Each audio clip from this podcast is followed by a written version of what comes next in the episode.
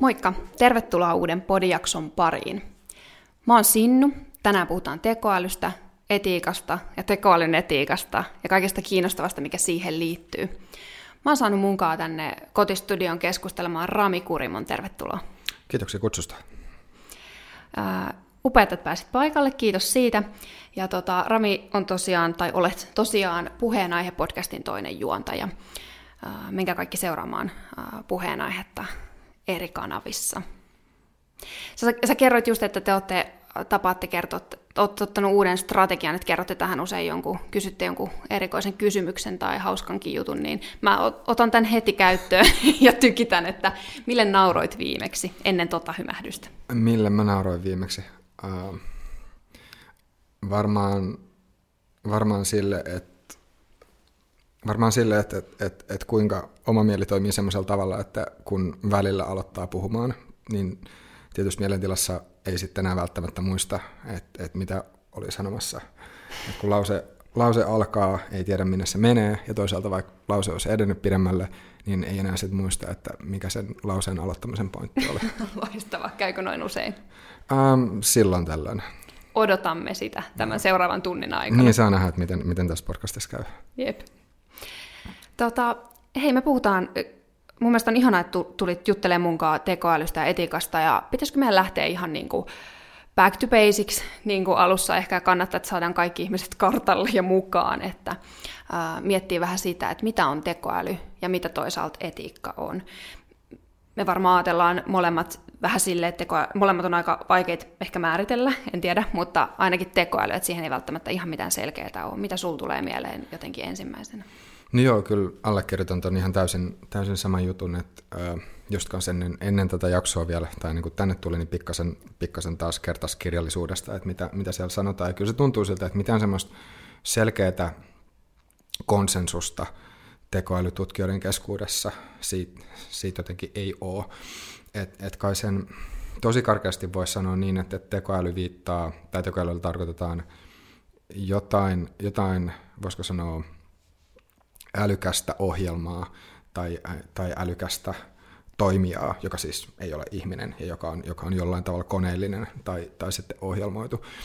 Mutta yksi, yksi tapa miettiä sitä tekoälyä on se, että et, et, et, et laittaa vaikka erilaisia, erilaisia asioita janalle ja yhteen, yhteen päähän ottaa kahvinkeittimen, minkä voi pistää päälle ja pois ja, ja tota, sitten se keittää kahvin. Ja sitten toisessa päässä on vaikka, sanotaan vaikka itse ajava Tesla.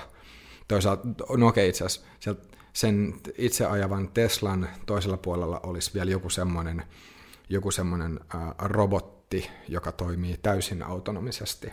Eli, eli semmoinen, sanotaan, että joku tämmöinen kuin Android-tyyppinen. Mutta semmoista nyt vielä toistaiseksi ei ole. Itse, itse ajava Tesla on jo, on jo silleen niin kuin voisiko sanoa hyvinkin, hyvinkin pitkälle, mm. niin me voidaan tuosta tost niin jo heti, heti miettiä, että okei, että on olemassa erilaisia koneita, joiden äh, kyky tehdä asioita on, on tai niin kuin se, se kompleksisuus tai monimutkaisuus, mitä ne tekee, niin, niin siinä, on, siinä on ero. Eli, eli tota, ja sitten se kysymys ehkä tuossa just liittyy siihen, että, että kuinka kompleksinen sen koneen tai laitteen tai ohjelman pitäisi olla, jotta voidaan puhua tekoälystä. Että tää, tää niin kuin, että se, se, se rajanveto välttämättä ei tosiaan ole selkeää. Niinpä, toi on niin totta. Plus sitten, että toi on aina mielenkiintoista, kun se määritellään tuon älykkään toiminnan kautta, mutta sitten taas sehän palautuu siihen, että mitä se älykkyys on. Niin, ja sitten se taas vielä. on niin kuin äärimmäisen monimutkainen kysymys jo itsessään, että mutta mut jotain, mut toisaalta toi on tosi tunnistettava, että jotain niin kuin ihmisen kaltaista, tai kyllä kaikki sen varmaan tunnistaa, niin kuin jotain sellaista ihmisen älykkyyden kaltaista päättelykykyä ja, ja niin kuin oppimiskykyä. Joo.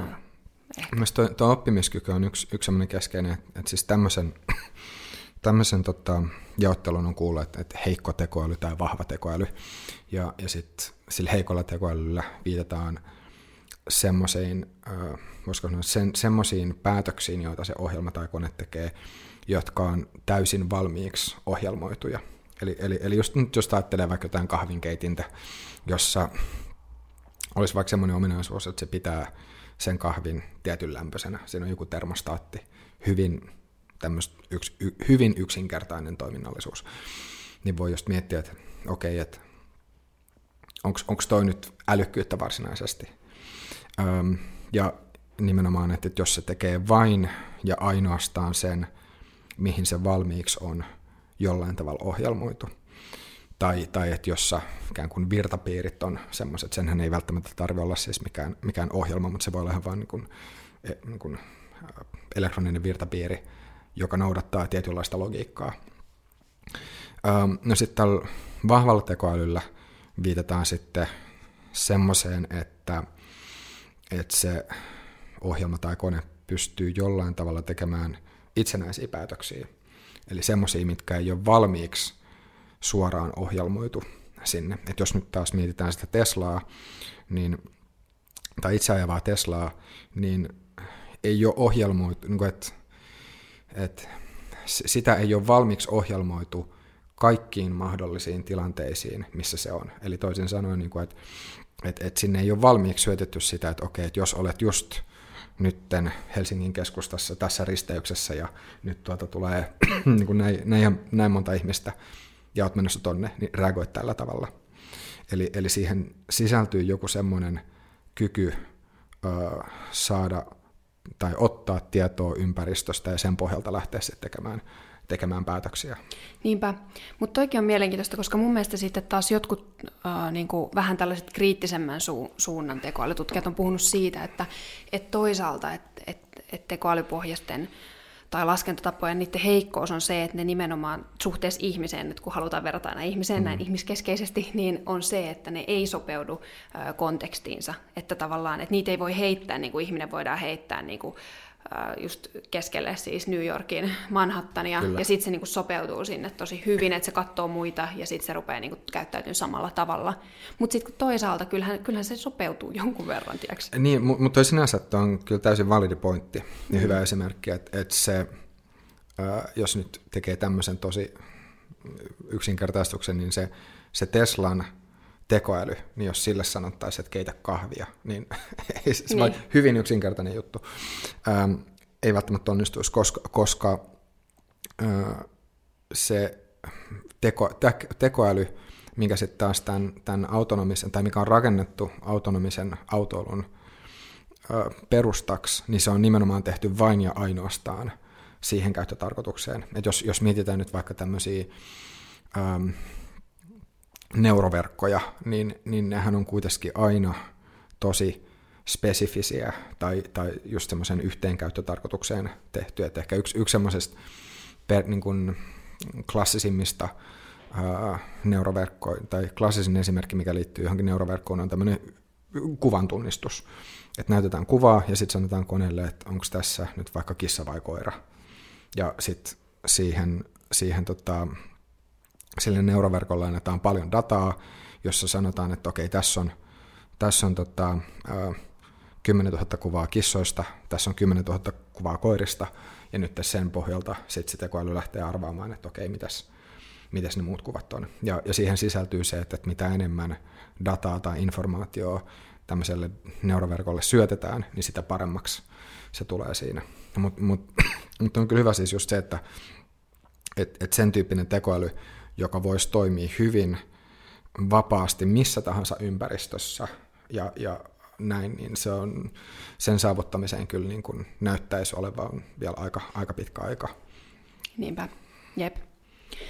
Kyllä, koska jos mietitään, että eikö se ollut uh, tyyliin, siis mikä se oli muutama vuosi sitten, jos, jos ver, halutaan ottaa vertailukuva niin kuin aivojen neuroverkoista, vertailupohjaa, niin tyyliin joku hiirten, jonkun ei kun rotan limbisen järjestelmä kuin neljä senttimetrin joku niin kuin tyyli miljardis osa, siis joku oli pystytty ko, tota, tavallaan niin kuin, si, mikä se on, niin kuin kopioimaan tavallaan se, mallintama, mallintama joo. joo. Niin, niin pystytty, mutta se on niin kuin aika, aika pien, tai siis minimaalista. Toki siitä on varmasti tullut muutaman vuoden aikana vielä eteenpäin, mutta tavallaan vähän niin kuin suhteutta, suhteut, vaikuttamista siihen, että miten sit niinku aivot oikeasti toimii. Mutta mennäänkö etiikkaan jo hieman? Joo, niin kuin, että, päästään, että, päästään pidemmälle. Joo, niin, että mitä se tota, Uh, Mutta niin huomaa tästä varmaan sen, että et, et meillä on yksi kysymys, mitä on tekoäly, ja se, voi, se jo niin räjähtää mm. niin tavallaan, että et mitä, se, mitä se on ja mitä se on kussakin kontekstissa ja miten ihmiset käsittää. Mutta tota, miten sitten tämä etiikka, niin tietenkin tulee ekana mieleen hyvä, uh, paha, oikea, mm. väärä, oikeudenmukainen, epäoikeudenmukainen. Joo. Kaikki nämä kysymykset, mutta mitä sä tähän lisäisit? Ähm, no tämä kanssa voi sanoa, että tämä on, tämä on jossain määrin myös maailmankuvallinen kysymys. Eli, eli, eli uskooko, uskooko ylipäänsä siihen, että on olemassa jotain absoluuttista hyvää ja absoluuttista pahaa, vai onko niin, että tämmöisestä kosmisesta universumin näkökulmasta mitään, mitään semmoista ei ole.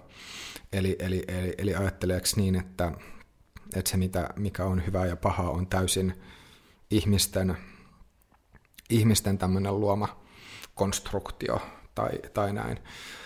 Ähm, Mutta mut sen lisäksi voi tietysti myös ajatella, että, että, että etiikkaa on myös, jos miettii, niin että, että tämmöisiä vähän niin kuin etiikan, etiikan muotoja, niin, niin niitäkin on erilaisia, että on vaikka just hyvä etiikka tai tämmöinen, että, että, että se, että, mitä, että mikä otetaan se, ja, ja sitten tässä kysymys siitä, että mikä, mikä otetaan sen hyvyyden mittariksi, että et ajatellaanko, että hyvää on se, onko hyvää tai hyvyyttä se, että, että ihmiset on onnellisia, onko hyvyyttä se, että, että ihmiset toimii joidenkin tiettyjen periaatteiden pohjalta ja sitten niin lopputuloksella ei välttämättä ole niin paljon väliä, jos, jos tota, se toiminta itsessään on eettistä.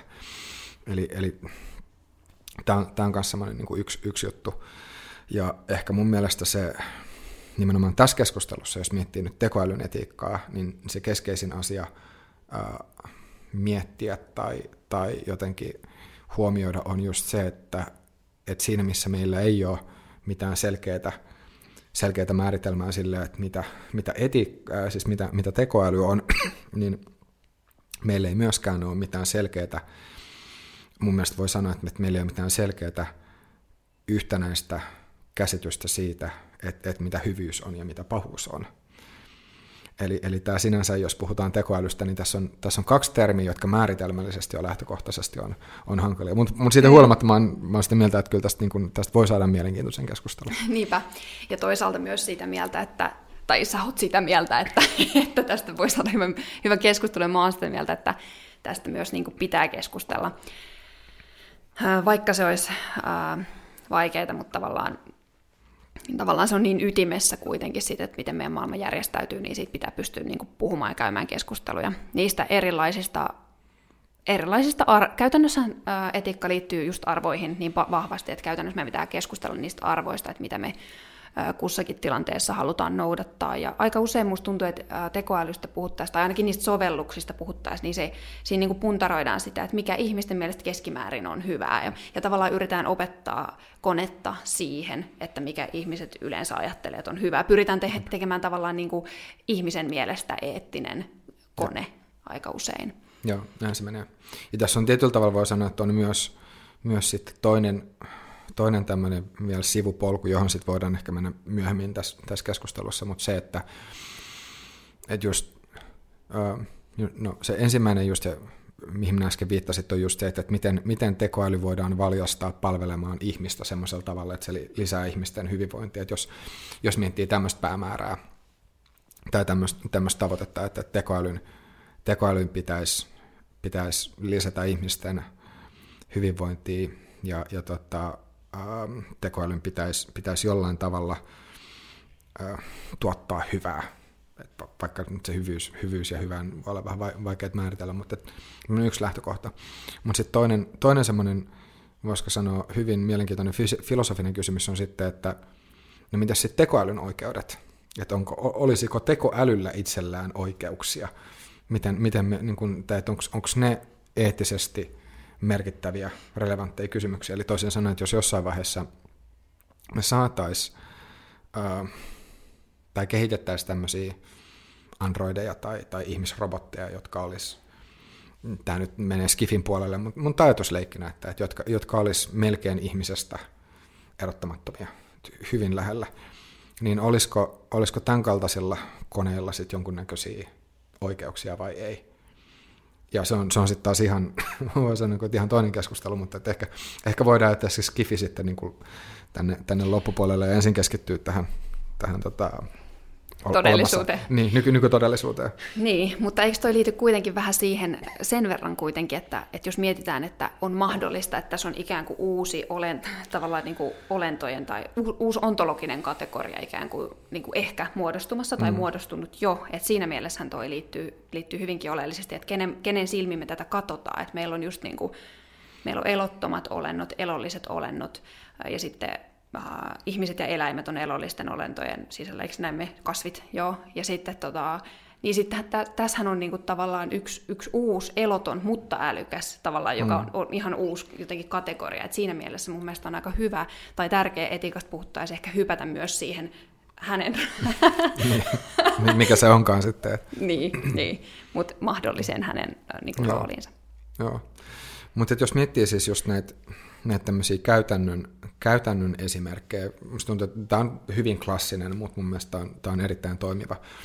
Niin jos, jos nyt miettii tämmöistä, tämmöistä tota, äh, itseohjautuvaa autoa, ja kun nämä, nämä on semmoisia kysymyksiä, mitkä voi sanoa, että ne on, jo, ne, ne on nyt jo arkipäivää, kun meillä on Teslan autopilotti toiminnassa, vaikka se ei olekaan vielä täysin, siis voi sanoa, että se on beta-vaiheessa, ja siis tämä, tämä itseohjautuvuus ei ole silleen kaikissa Tesloissa vielä mutta mut joka tapauksessa niin vaikka semmoinen kysymys, että jos, jos tulisi semmoinen tilanne, jossa tämä auto havaitsisi, että nyt, nyt on kolaritilanne vä, väistämätön, että nyt, nyt fysiikan lakien mukaan tässä ei ole enää mitään, mitään mahdollisuutta, että kolari voitaisiin täysin estää, niin jos se samanaikaisesti havaitsisi, että, että tota, siellä tiellä on vaikka muita autoja, jalankulkijoita, pyöräilijöitä, ja, ja näin, niin miten semmoisen, miten siinä tilanteessa tulisi, tulisi sitten reagoida?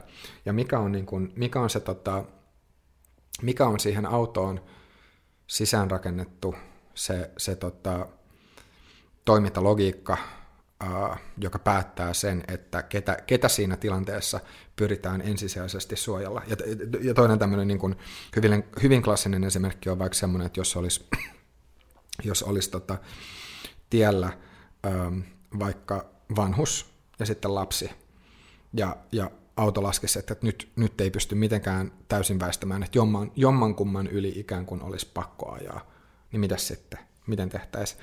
Ja, ja ne, on, ne on sinänsä niin kuin, nämä on, nämä on vaikeita kysymyksiä, ja siinä voi olla myös jonkin verran kulttuurillisia eroja sitten, että näissä painotuksissa, että miten, miten toimitaan. Mutta mut yksi sellainen jännä, minkä on mikä on, mikä on jäänyt muistiin, on se, että ää, tai jostain lukenut, että, että ihmiset ajattelee, että se olisi hyvä, että tämmöisissä tilanteissa se auto pyrkisi jotenkin myös tekemään jonkinnäköisiä arvovalintoja. Että se, että, että mikä ikään kuin aiheuttaisi vähiten tuhoa, mutta, tai, tai vähiten tämmöistä, voisiko niin laskea, että vähiten yhteen laskettua haittaa. Mutta samanaikaisesti sitten kuitenkaan ihmiset että jos ihmiset ostaa niitä, niitä autoja, niin ne, ne kuitenkin haluaa ostaa niitä autoja, jotka ensisijassa suojelee niitä itseään. Eli, eli, eli tässä just tulee se, että, että ajatus siitä, että miten olisi hyvä, että keskimäärin toimittaisiin, miten olisi, miten, mikä olisi hyvä, että miten omalla kohdalla toimittaisiin, ei täysin sitten kuitenkaan välttämättä mene yksi yhtään. Niinpä. Ja sitten tavallaan, jos miettii, mä, mä oon miettinyt tuohon myös sellaista, että miten se sitten vaikuttaisi, että jos siinä sun autossa lukee se sun arvovalinta, että vaikka tiedätkö, niin. Niin punaiset Teslat on niitä, jotka on valinnut sen, että ne säästää toisen, ja valkoiset Teslat on mm. valinnut säästää itse, että onko tämäkin myös sellainen mahdollinen. Ja, ja totta kai niin. se vaikuttaa ihmisten käyttäytymiseen ainakin. Niin, mutta mut kyllä, mä, niin. mut, mut kyllä mä jotenkin veikkaan, mun mielestä se on aika ymmärrettävää ja inhimillistä, että ihmiset lähtökohtaisesti, jos ne ostaa auton, niin ne ei haluaisi ostaa autoa, joka olisi valmis uhraamaan kuskin. Mm. Mä, mä, mä veikkaan ehkä, että ainoa semmoinen, ainoa, ainoa tota tilanne, missä, tai no en tiedä, onko tämä ainoa, mutta ainakin yksi, mikä tulee mieleen, että, että jos, jos vaikka sit se auto tietää, että okei, kyydissä on myös lapsia, jos ne on sen kuskin lapsia, niin mä veikkaan, että silloin voisi olla ymmärrettävää, että, että se kuski itsekin haluaisi, että, että no mieluummin sitten ne omat muksut säästyy. Että se on vähän semmoinen, voisiko ajatella niin kuin, niin kuin evoluution sisään rakentama mekanismi sitten, että, että pyritään, pyritään säästämään omat jälkeläiset. Niinpä. Mutta eikö tuossa ole jotain eroja ollut mun mielestä myös siinä, että et jotenkin, että et silti, et silti että vaikka se, se kone tekee sen valinnan, joka sille on niin kuin määrätty tehdä, niin ihmiset just jotenkin sen hyväksyy myös vähän niin kuin huonommin, mitä sen ihmisen, valin, ihmisen valinnat. Tai siis silleen, niin kuin, että vaikka se valinta olisi sama sillä koneella, niin sitten ihmiset niin kuin, ää, ei, ei jotenkin niin kuin tykkää siitä koneen valitsemasta. Mm, voi mä, olla. mä oon joskus törmännyt okay. johonkin tuollaiseen, mutta mä en ole varma. Mutta okay. jotenkin mä oon ymmärtänyt noin, että siinä olisi tavallaan tällaista niin kuin, jotenkin omaan ajatteluun liittyvää ja koneisiin, suh, meidän suhde koneisiin liittyvää vielä vähän sellaista haastetta myös. Mutta tuosta tuli mieleen, että, että minkälaisia, tavallaan kun tuohon liittyy myös hirveästi autojen suhteen siihen, että mitä, mitä tällä hetkellä pystytään tekemään, hmm. että tavallaan, että, että kuinka paljon infoa me pystytään syöttää sille, että että tavallaan niin kuin, että paljonko se pystyy havaitsemaan. Tuntuu, että siinä on niin, kuin niin paljon havaittavaa silloin, jos tehdään hmm. arvovalintoja, mutta toisaalta jossain vaiheessa ne pitää silti tehdä. Niin on, on. Ja siis tässä on just se, että vaikka, vaikka me nyt puhuttaisiin silleen, että se on auto, joka sen valinnan tekee. Ja, ja toki niin, niinhän se menee, koska kukaan ihminen ei ole sillä hetkellä enää tekemässä sitä valintaa. Mutta mut se, miten se kone valitsee tai miten se auto valitsee, on riippuvaista siitä, että millä tavalla se on ohjelmoitu. Mutta mut tässä just päästään siihen, että, äh, että vaikka tällä hetkellä siis toki voi ajatella, että koneet ja laitteet, älykkäät koneet tekee sitä, mitä ne on ohjelmoitu tekemään, niin, niin sitten samanaikaisesti ähm, tekoälytutkimuksessa niin tun, tunnustetaan tai, tai tiedostetaan se, että, että, että joissain tilanteissa tämmöiset neuroverkot voi olla vähän niin kuin black boxeja, semmoisia mustia laatikoita, ettei, ettei ihan täysin, täysin ymmärretä, että mitä siellä sisällä tapahtuu. Ja jos semmoinen tekee jonkun tietyn valinnan, niin sit, sit voi olla hankalaa, hankalaa sit jälkikäteen selvittää sitä, että minkä takia se on tehnyt just sen valinnan. Ja, ja tätä kyllä mun ymmärtääkseni siis jatkuvasti pyritään, pyritään, että, että, että, että pyritään kehittämään semmoisia neuroverkkoja, jotka pystyisivät avaamaan sitä omaa päätöksentekoaan. Mutta kyllä mun täytyy sanoa, että mä en esimerkiksi sitä mitenkään niin deta- millään tavalla detailitasolla tunne sitä, että, että miten, miten tota, uh, miten sen tota, Teslan, Teslan tota, ää, niin kuin, autonominen, mm. tai siis, että, että miten, miten Teslan, Teslan ää, sen autopilotin tekoäly toimii, että siihen kyllä pitäisi ottaa sitten joku, joku devaaja puhumaan, puhumaan siitä. Niinpä, mutta ehkä sä, sä sanoit tuon san, mun mielestä hyvän sanan, mikä pitää ehkä jotenkin vähän käsitellä tässä sille lyhyesti ainakin, koska se liittyy myös siihen äh, tekoälyn avoimuuteen tietyllä tavalla, niin oli toi uh, black box-hommeli. Mm. että niin uh, lyhyesti vaan niille, jotka ei tiedä, niin nyt kertoo ihminen, joka ei kovin tarkasti tiedä, mutta mitä mä oon käsittänyt, että se black box uh, liittyy just siihen, että me ei enää ihan tar- ta- tasan, niin kuin, sanotaanko nyt hallita niitä uh, matemaattisia tai tilastollisia laskelmia, mitä se uh, joku ohjelma tekee, uh, niin siinä ollaan tultu vaan sellaiseen, käsittääkseni se on ihan tilastollinen niin kuin fakta, että miten siihen uh, sellaisen tilanteeseen vaan päädytään, kun, kun se menee liian monimutkaiseksi mm. se laskenta. Ja, ja sitten tota, siihen on tavallaan syötetty niin monimutkaisia ää, algoritmeja ikään kuin, mm. että se rupeaa tekemään sellaista, missä me ei ns. pysytä perässä. Ähm, tämä tietenkin liittyy siihen, että on vaikea olla avoin, jos, jos tulee sellaisia systeemejä, mistä, mistä niin kuin kukaan ei tiedä mitään. Niin on, ja sitten tässä on, tässä on myös se toinen juttu, että, että jos, jos ajattelee nyt Teslan autopilottia, niin sehän on myös siis niiden, niiden ää, siis yrityksen kannalta sitten ihan, ihan tämmöinen, voi sanoa, että jos, aika iso liikesalaisuus myös se, koska niin. jos, jos kehittää erittäin hyvän tekoälyn, joka toimii autonomisessa autoilussa, niin siis sehän nimenomaan on, on, on niin mahdollistaa bisneksen tekemisen. Että tässä on, nämä on just mielenkiintoisia juttuja siitä, että et, et kuinka paljon, kuinka paljon sitten esimerkiksi tulevaisuudessa vaikka, tai että et, tuleeko sellainen tilanne, että, että auton valmistajat, koska mä oon ihan, ihan varma, että autonomisten autojen määrä tulee siis kasvamaan, ja Tesla ei todellakaan ole ainoa valmistaja, joka sitten saa sen, saa sen kunnolla onnistumaan, niin, niin tota, ähm, että minkälaista sääntelyä tulee ja, ja tota, että et kuinka paljon autonvalmistajia velvoitetaan ava- avaamaan sitä, sitä, sitä ja näin. Ja, ja, ja sitten voi ajatella, että okei, että periaatteessa tämmöisessä niin kuin lähtökohtaisesti vapaassa markkinataloudessa niin kuluttajat on ne, jotka tekee ne valinnat. Eli, eli sitten, että jos on joku autonvalmistaja, jonka tekoälystä ei tykkää, niin sitten ei ole pakko ostaa, ostaa sitä. Mutta sitten kun tähän just liittyy se, että, se ei pelkästään, pelkästään enää liity siihen, siihen auton ajajaan itseensä tai käyttäen itseensä, vaan just se, että koska sillä, miten, miten sen auton tekoäly tai autopilotti reagoi jossain kolaritilanteessa, sit on vaikutuksia muihinkin ihmisiin.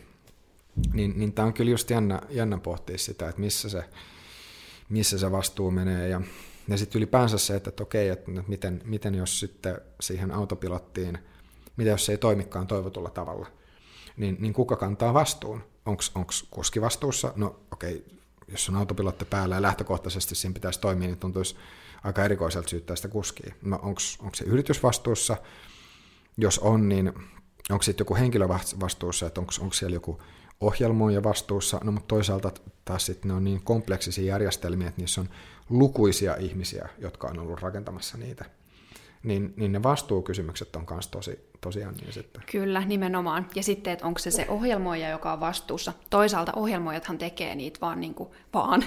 Ohjelmat ei, ei ole mitään. Ne tekee niitä vaan niin kuin, sitten taas niin kuin, ää, tutkijoiden, al, jotka tekee algoritmeja tavallaan mm. tutkii, niin se tekee niin kuin niiden mukaan. Että et, et ohjelmoijahan, ohjelmoijanahan virhe on vielä niin kuin sellainen yleensä aika korjattava, ellei tietenkin ole niin kuin kuollut paljon ihmisiä. Mutta silleen, niin kuin, että et, et se pystyy niin kuin korjaamaan sitä, sitä koodia, mutta sitten siellä on ne tutkijat, että mi, mihin menee se vastuu, että millaisen algoritmin sä oot tehnyt, ja sitten, että niin. et jos sieltä löytyy toisaalta virhe, tai sitten toisaalta toisaalta tähän liittyy myös se, että mitä sitten, jos sitä käytetään niin kuin, äh, erittäin negatiivisiin, niin. äh, negatiivisia asioita tuottaviin äh, juttuihin, niin onko silloin tämä sen tekijä vastuussa.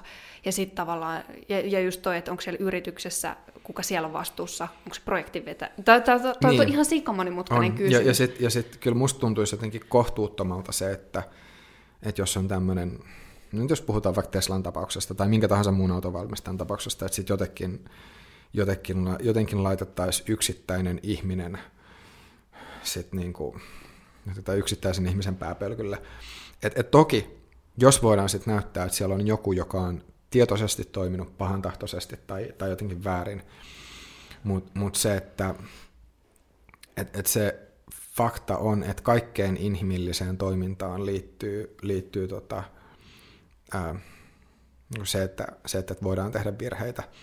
Ja, ja tota, kyllä, kyllä mun mielestä toki niin voi ajatella, että, että yritystä, yritystä voidaan pitää jossain määrin vastuullisena myös, mutta mut sitten se on jännä miettiä, jos, jos, jos ajattelee ver, vertauskohtaa, että jos, jos ihminen, jos me ollaan tulevaisuudessa sellaisessa tilanteessa, että jos ihminen ajaa autoa, tai että jos vertaa sitä, että autopilotti ajaisi autoa verrattuna, että ihminen ajaisi autoa, olisi se, että autopilotilla tulisi vain tuhannes osa niistä kaikista onnettomuuksista, mitä ihmisen ajamana. Niin voidaanko me ajatella, että vaikka se olisi niin paljon ihmistä parempi, niin sen pitäisi jotenkin olla täydellinen, tai, tai se, että, että, jos, että, jos siellä sit, että jos se ei ole täydellinen, niin pidetäänkö silloinkin niitä yksittäisiä tilanteita, missä se ei ole toiminut täydellisesti, niin sillä tavalla, että nyt, nyt tässä pitää sitten löytää joku vastuullinen. Vai, vai voiko ajatella, että no itse asiassa tämä on niin, että se on niin hyvä kuin se voi olla, ja siitä huolimatta se ei vaan aina toimi ideaalilla tavalla. Et, et se on sen vastuun, vastuun tota, ää, määrittäminen tai se, että et, et, et, minkälaista sen pitäisi olla, niin se, musta tuntuu, että se itsessäänkin on aika vaikea kysymys. Niinpä. Ja sitten liittyykö tähän myös se, mä en tiedä, mutta tuli nyt vaan mieleen tuosta, että tavallaan miten paljon ihmisen pitää olla niin kuin itse perehtynyt niin kuin meidän kaikkien siihen, että, että miten joku niin kuin tekoäly toimii niissä asioissa, mitä me käytetään. Että tavallaan si- siinäkin on sitten kuitenkin varmasti tulee olemaan aika iso vastuu. Että et mm. paljon meidän pitää tietää niin kuin niistä asioista, mitä me käytetään. Vähän niin kuin niiden tämä sisällysluettelo tai, niin. tai, tai joku tällainen, että, että sielläkin on varmaan sellaisia vastuuttavia, tek- en, en mä tiedä, Mm. Tosi hankala kysymys. Mutta toi on, toi on silleen niin kuin ihan mielenkiintoista, että mitkä, on sitten, mitkä jää loppujen lopuksi olemaan niin kuin hyödyt ja mitkä haitat tekoälystä. Että mm. et tavallaan... Äh, niin, jotenkin ajattelisin, että massiivisia hyötyjä hän siitä on. Äh, varmasti massi- onko massiivisia haittoja? En mä tiedä. No, sanotaan, että tämä ehkä vähän riippuu siitä, että onko optimisti vai niin, no joo. pessimisti sitten. Että, joo, no ehkä tässä voisi nyt myös käsitellä, käsitellä myös vielä muita, muita tekoälyyn liittyviä esimerkkejä, että, että just että tämä autonominen autoilu on vain yksi, yksi, yksi sektori tai yksi, yksi osa. Ja tota, toinen semmoinen kanssa, mistä on hyvin paljon puhuttu, on, on just sosiaalisen median alustojen algoritmit ja se, että, että miten, miten ne toimii ja, ja tota, millä tavalla ne sitten taas ohjaa ihmisiä. Ja, ja nehän on myös semmoisia, mitkä ei ole mitenkään kauhean avoimia. Eli, eli tota, ne on näiden, näiden yritysten, voisiko sanoa, liikesalaisuuksia. Ja, ja tota, sitten sit voi just sitä miettiä, että, okei, että, millä, että kuinka hyvin ne tällä hetkellä palvelee ihmisiä tai kuinka, kuinka hyvin ne palvelee ihmisten hyvinvointia. Ja vaikka jossain Spotifyn kohdalla esimerkiksi, jos nyt ajattelisi, Spotifykin on, on alusta, se on vielä vähän, että onko se somealusta nyt, nyt, nyt kun podcasteja alkaa olla Spotifyssakin enemmän ja enemmän, niin sit ehkä voi pikkuhiljaa jo alkaa pitää, pitää alustana tai niin kuin somealustana, niin, niin kyllä myös on ymmärrettävää, että, että mitä paremmin Spotifyn algoritmit tietää sun musiikkimauni, minkälaisesta musiikista ty- tykkäät, niin se voi olla tosi kiva juttu, koska silloin huomaat, että hei vitsi, että he jatkuvasti ehdottaa semmoisia biisejä, mistä, mistä nauttii. Mutta sitten taas, jos nyt miettii näitä, näit, voisiko sanoa somejatteja, Facebook, Twitter, niin, niin tota, että sitten taas, jos ne algoritmit toimii semmoisella tavalla, että niiden tarkoitus on jotenkin herättää vahvoja tunteita, niin, tai jos, jos, jos ne algoritmit toimii semmoisella tavalla, että niiden, niiden tarkoitus on pitää ihminen sillä alustalla ja engage, mikä, miten se nyt sitten sanoisi, sanoisi suomeksi, niin jos se sitten johtaa siihen, että, että se ruokkii tämmöistä vastakkainasettelua ja, ja tota, sitä, että ihmiset alkaa, ihmiset alkaa nyt ähm, näin niin kuin vertauskuvannollisesti olemaan toistensa kurkussa siellä kiinni, niin sitten voi kysyä, että okei, no, että on, onko tämä hyvä asia vai ei. Mutta mut tietysti sen lisäksi siinä on myös se, että joku niin Facebook ja Twitter, jos niitä nyt käyttää esimerkiksi tämmöisen uutissivuston korvikkeena, niin silloinhan sillä on hirveä vaikutus, että mitä informaatiota ne ylipäänsä näyttää sulle ja mi- mitä kaikkia asioita ne kertoo sulle maailmasta. Tai sitten esimerkiksi vaikka, vaikka tuota Googlen tapauksessa, niin se hakukone, niin, niin sillähän on hirveä valta, että mikä on se informaatio, mitä se pitää sitten, että, että mitä Google ikään kuin ajattelee siitä, että mikä on nytten lukemisen, katsomisen tai kuuntelemisen arvosta informaatioa. Ö, tai sitten vielä, jos laajentaa tuosta tosta, tosta toiseen Googlen esimerkkiin, vaikka Google, Google Maps käyttää navigaattoria, niin, niin silloin hän voi sanoa, että tekoäly var, niin kuin ohjaa meitä jo kulkemaan paikasta paikkaa, vaikka se ehkä olisikin alun perin niin, että se on meidän itsemme, että se on meidän omasta halusta, että, että hei, Google, kerro meille, mitä reittiä meidän kannattaisi mennä, mutta mut joka tapauksessa si, niin kuin, sen voi nähdä myös niin, että sitten Google ohjaa meitä jo tai meidän toimintaa. Kyllä. Nimenomaan noin, ja tavallaan se, ehkä mikä siinä itsellä on ainakin jotenkin niin kuin, äh, raskauttava ajatus on se, tai jotenkin ydin, jos voi sanoa ongelma, niin on se, että, että se valta on niin isoa, jos sä oot iso alusta, jolla on, joka tekoälyn avulla ohjaa, että, että, sit, että, että se valta on niin isoa, että huoli on siitä, että onko se eettistä, mitä siellä niin kuin tehdään, niin on kyllä, on kyllä niin kuin, äh, iso ja että mitkä intressit ohjaa sitä. Ja jos mä oon käsittänyt oikein, niin myöskään niin kuin Jenkeillä se säätely on vielä niin kuin vähä, paljon vähäisempää, mitä vaikka Euroopassa, tai, miten, tai ylipäätään se, että miten avoimia niiden ähm, koodien tai algoritmien pitää olla, niin äh, mä oon käsittänyt, että sitä Euroopassa vähän enemmän myös säädellään, mutta tavallaan... Voi, voi hyvin olla.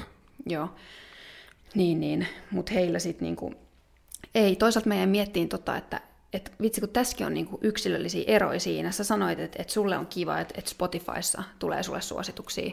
Ää, munkin mielestä on kiva, että Spotifyssa tulee suosituksia, mutta sitten samaan aikaan moni voi sanoa, ehkä mäkin voisin sanoa, että mun mielestä on kiva, että Instagramissa tulee niinku siihen, ne ekana siihen mulle katsottavissa ne storit, mistä mä niinku luultavasti tykkään. Tai silleen, niin kuin, että, että sit, sit mä saan niin kuin, sit kätevästi katsottua ja mä, mä en missaa niitä, mitä mä haluan missään ja, ja tälleen. Että, että siinäkin on ehkä sit niinku myös yksilöllisiä eroja, tai että miten paljon me halutaan, että meille mainostetaan, tai miten, mm. miten paljon me halutaan, niinku, että äh, meille tuodaan silmien eteen ne asiat, mitä me halutaan. Siinäkin on eroja. Tai ainakin mä oon keskustellut huomannut, niin. että siinä on ihmisissä paljon eroja.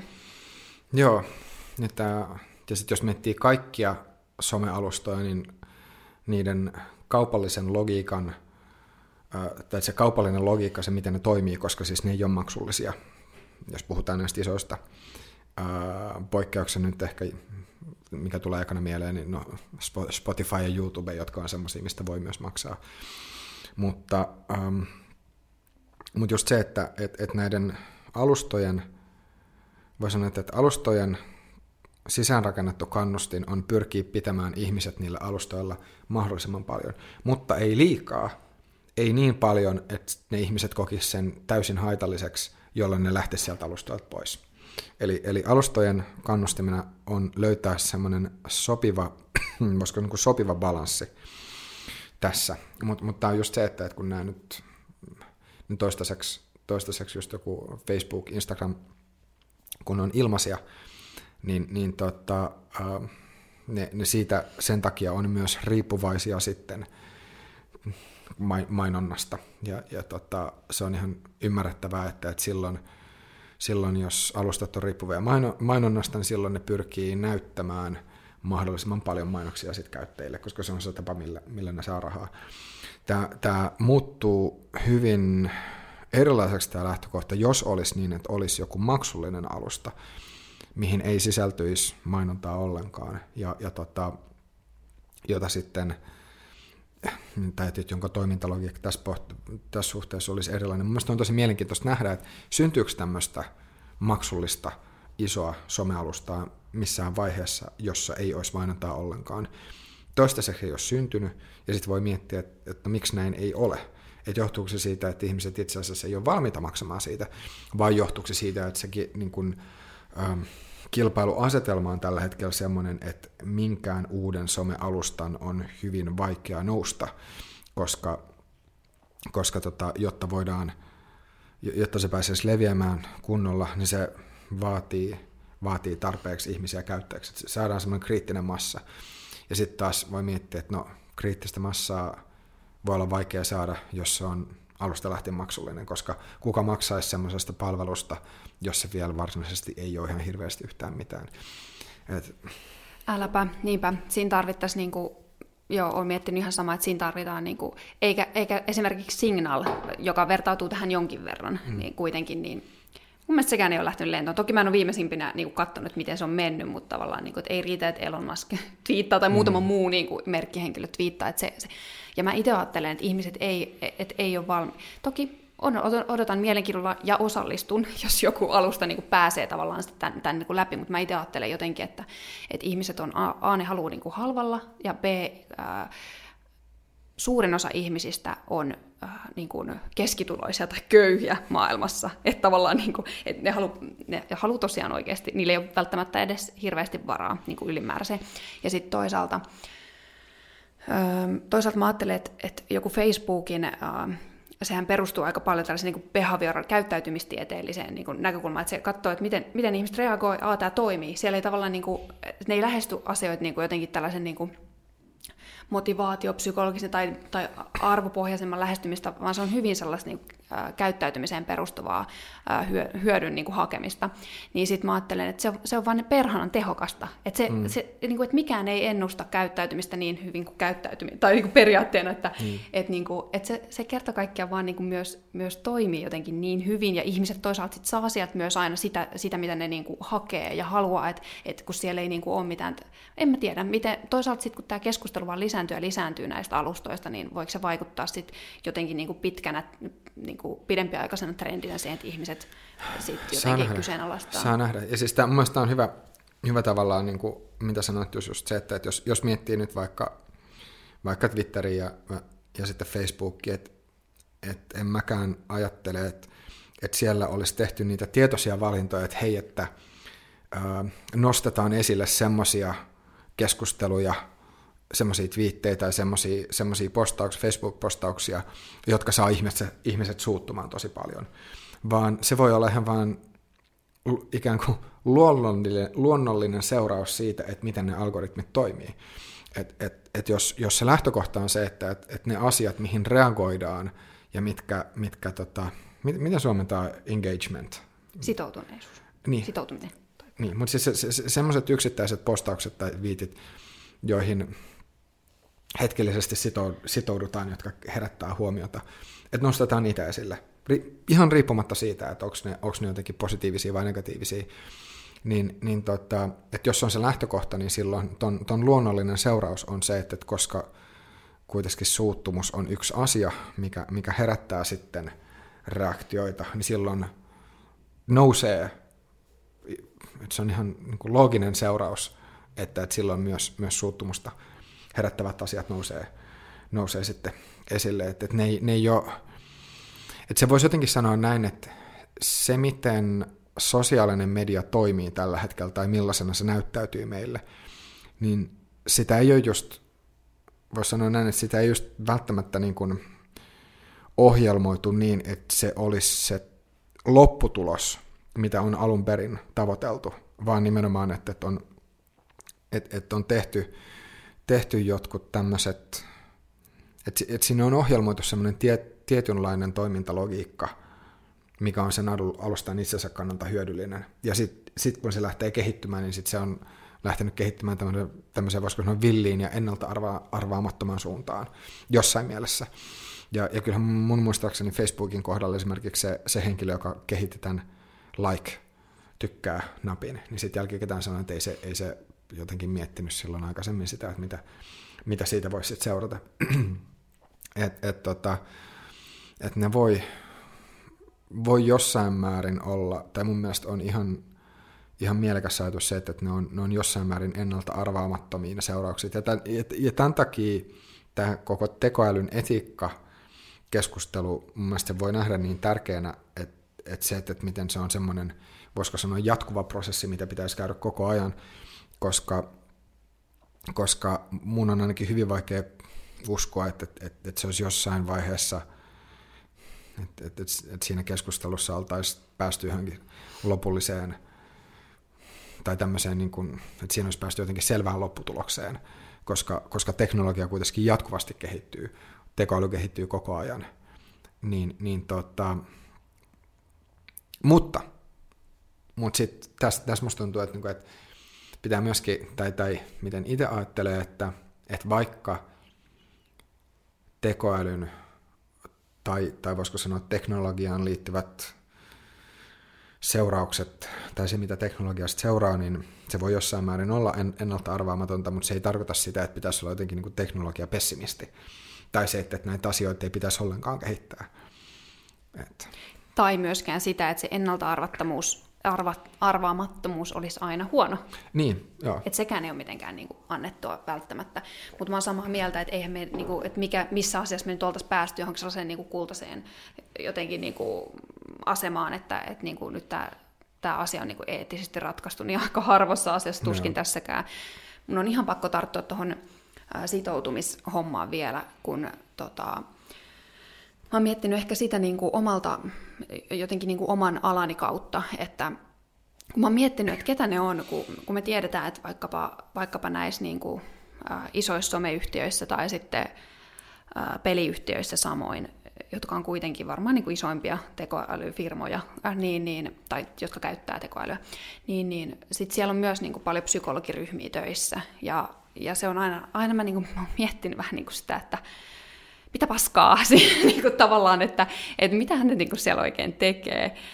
Mutta tota, niin kuin tavallaan edistää nimenomaan tätä muun muassa tätä riippuvuuskäyttäytymistä.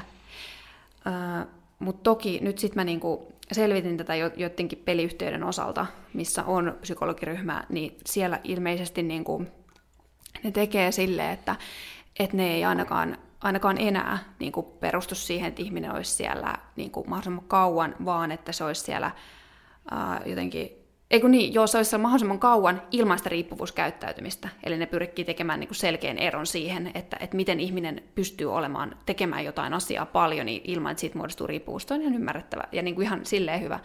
Ää, varmasti siellä löytyy jotain sellaisia mahdollisuuksia ja eroavaisuuksia, miten sen pystyy ei hallitsemaan, mutta edes kiinnittää huomioon siihen, että ihmiset ei tulisi niin kuin riippuvaiseksi. Mutta tota, se on kyllä kiinnostavaa, ja ketkä, että no toi like-nappi oli tullut sinne sattumalta, mutta tavallaan jos miettii niin kuin yksilön etiikkaa, niin mä en itse pystyisi olla tekemässä niin kuin sellainen, että, että mun, mun tehtävä olisi tehdä tästä niin kuin silleen, että se, ää, ihmiset olisi täällä mahdollisimman kauan. Mutta toisaalta kyllähän mä teen sitä johonkin. jo. Kyllä, kyllähän sä varmaan toivot, että mahdollisimman moni ihminen katsoisi tätä podcastia ja mahdollisimman monta totta. jaksoa. Se on kyllä totta. Eli, eli, eli siis siinä on, voi olla tällainen, mutta se on tietysti Musta tuntuu, että on just riippuvainen siitä, että, että onko se asia, mitä se ihminen tekee sitten, että palveleeko se sen ihmisen hyvinvointia vai ei.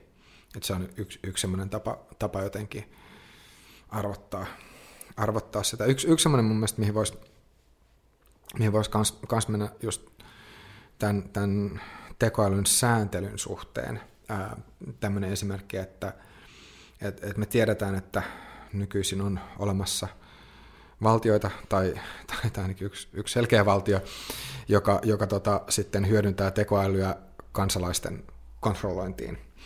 Ja, ja tota, sitten just, just voi miettiä sitä, kun sanoit just, että Euroopassa, Euroopassa on ähm, enemmän sääntelyä ja Jenkeissä sitten tässä sääntely olisi ollut pienempää, niin, niin sitten voidaan miettiä sitä kanssa, että okei, että halutaanko me, että julkinen valta tai valtio – tulee tähän väliin.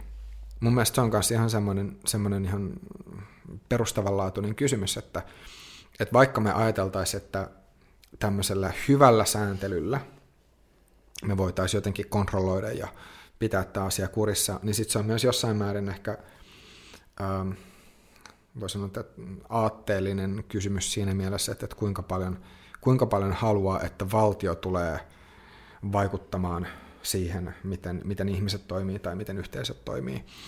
Et, et, et tässä tässä niinku just voi, voi niinku nähdä sillä, sillä tavalla, että me, me tiedetään, mitä voi tapahtua, jos valtio saa sen totaalisen kontrollin.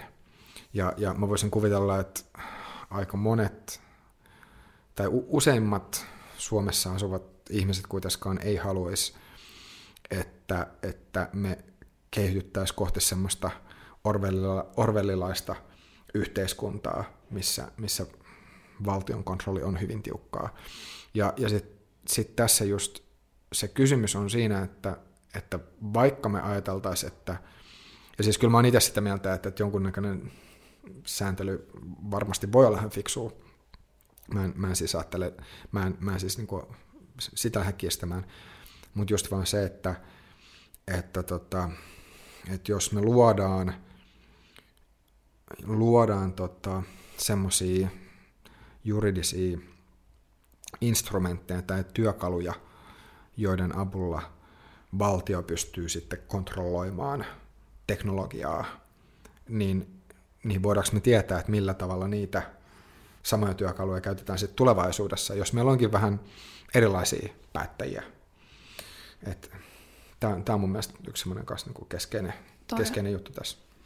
Toi on tosi mielenkiintoinen pointti. Ja sitten tavallaan, että tulisiko se edes olemaan nykyään Euroopassa, tulisiko se olemaan valtio, onko se e- Euroopan unioni, mikä se tulisi edes olemaan se, pitääkö tähän perustaa, tai sitten, että luotetaanko me sitten sellaiseen, että olisi joku äh, globaali sääntely, niin. vai mikä se voisi olla, vai olisiko se sun mielestä, niin kuin, että se luultavasti olisi valtio, jos joku? Niin, va- vaikea sanoa. Että toi, toi, toi just musta on vähän... Ähm, riippuu sitten yksilön poliittisista näkö, näkemyksistä tai ehkä, mä en tiedä onko poliittinen näkemys, koska se ei välttämättä niin kuin ole suoraan puoluepoliittinen näkemys, mutta lähinnä se, että, että miten, miten ajattelee, että, että minkälainen on ihanne yhteiskunta, että kuinka paljon, kuinka paljon voisiko sanoa, uskoo yksilöihin, kuinka paljon uskoo yksilöön, kuinka yksilökeskeinen maailmankuva on verrattuna siihen, että vaikka kuinka kollektivistinen maailmankuva on. Niin tässä ei ylipäänsä se, että miten, miten näkee markkinoiden toiminnan. Eli, eli ajatteleeko niin, että, että jos meillä on suhteellisen vapaasti toimimat markkinat sillä tavalla, että kuluttajat viime kädessä päättää sen, että mikä on hyvää ja mikä on huonoa, niin johtaako se sitten ihmisten itsensä kannalta loppujen lopulta sitten kuitenkin siihen, siihen tota parhaan, parhaimpaan lopputulokseen. Et, et, et jos on silleen, että et jos, jos markkinat toimii, toimii tarpeeksi vapaasti, niin jos silloin olisi semmoisia teknologiayhtiöitä, jotka jotenkin toimis moraalittomalla tavalla, niin menisikö se niin, että sitten sit loppujen lopuksi ihmiset kuitenkin päättäisi päättäis jättää ne, päättäisi jättää käyttämättä niiden palveluita. Toki fakta sitten on, että tällä hetkellä nämä tietyt teknologiajätit, ne on niin merkittävässä valta-asemassa, että jos, jos sanotaan, että jos joku ihminen päättäisi, että okei, että mä, mä elän täysin ilman Googlen, Facebookin, Twitterin ää, ja sanotaan, Amazonin ja Microsoftin, mä en käytä mitään niihin liittyvää, niin voisi mennä elämä aika vaikeaksi. Niinpä. Arvostan sellaista henkilöä, jos joku, on, joku, joku tunnistaa tuosta itsensä, niin haluaisin mm. niin kuin jutella lisää. Et en, en erityisemmin arvosta, mutta tavallaan niin kuin mielenkiinnosta arvostan. Mutta sitten on myös mielenkiintoista, että, että mitä sitten, että kun se sääntely, että mikä määrä sitä sääntelyä on nimenomaan se, se sopiva määrä, se on varmaan aika vaikea. Toivottavasti siinä on mm. hyvät ihmiset miettiä sitä asiaa, koska sitten just oma, oma, tässä ehkä paistaa taas sit se oma käsitys ehkä ihmisestä tai markkinoista, mutta tavallaan sitten tietty määrähän niin tavallaan, että missä kohti säilyy se luovuus, että mitä kaikkea me voidaan tehdä, että, että sitä, sitä ei vaan niin kuin rajo, rajoitettaisi, mutta sitten samalla kaikki perseilyt tietenkin rajoitettaisiin siitä niin kuin ympäriltä, mutta se on, en tiedä, se on niin. hankala. Ja kyllähän siis Jenkeissä esimerkiksi, että vaikka siellä nyt, siis voi sanoa, että no globaalisti arvioita, niin, niin on, se on niin kuin vapaa markkinatalous. Toki sitten taas Jenk, niin kuin on, voi esittää lukuisia argumentteja sen puolesta, minkä takia Jenkit todellisuudessa ei ole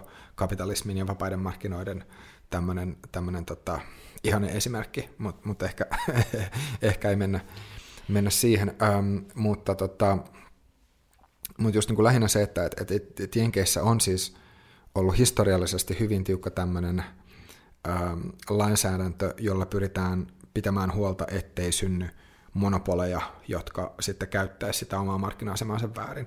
Et Jenkeissä, Jenkeissä on, on just tapauksia tai esimerkkejä yrityksistä, jotka on siis pilkottu.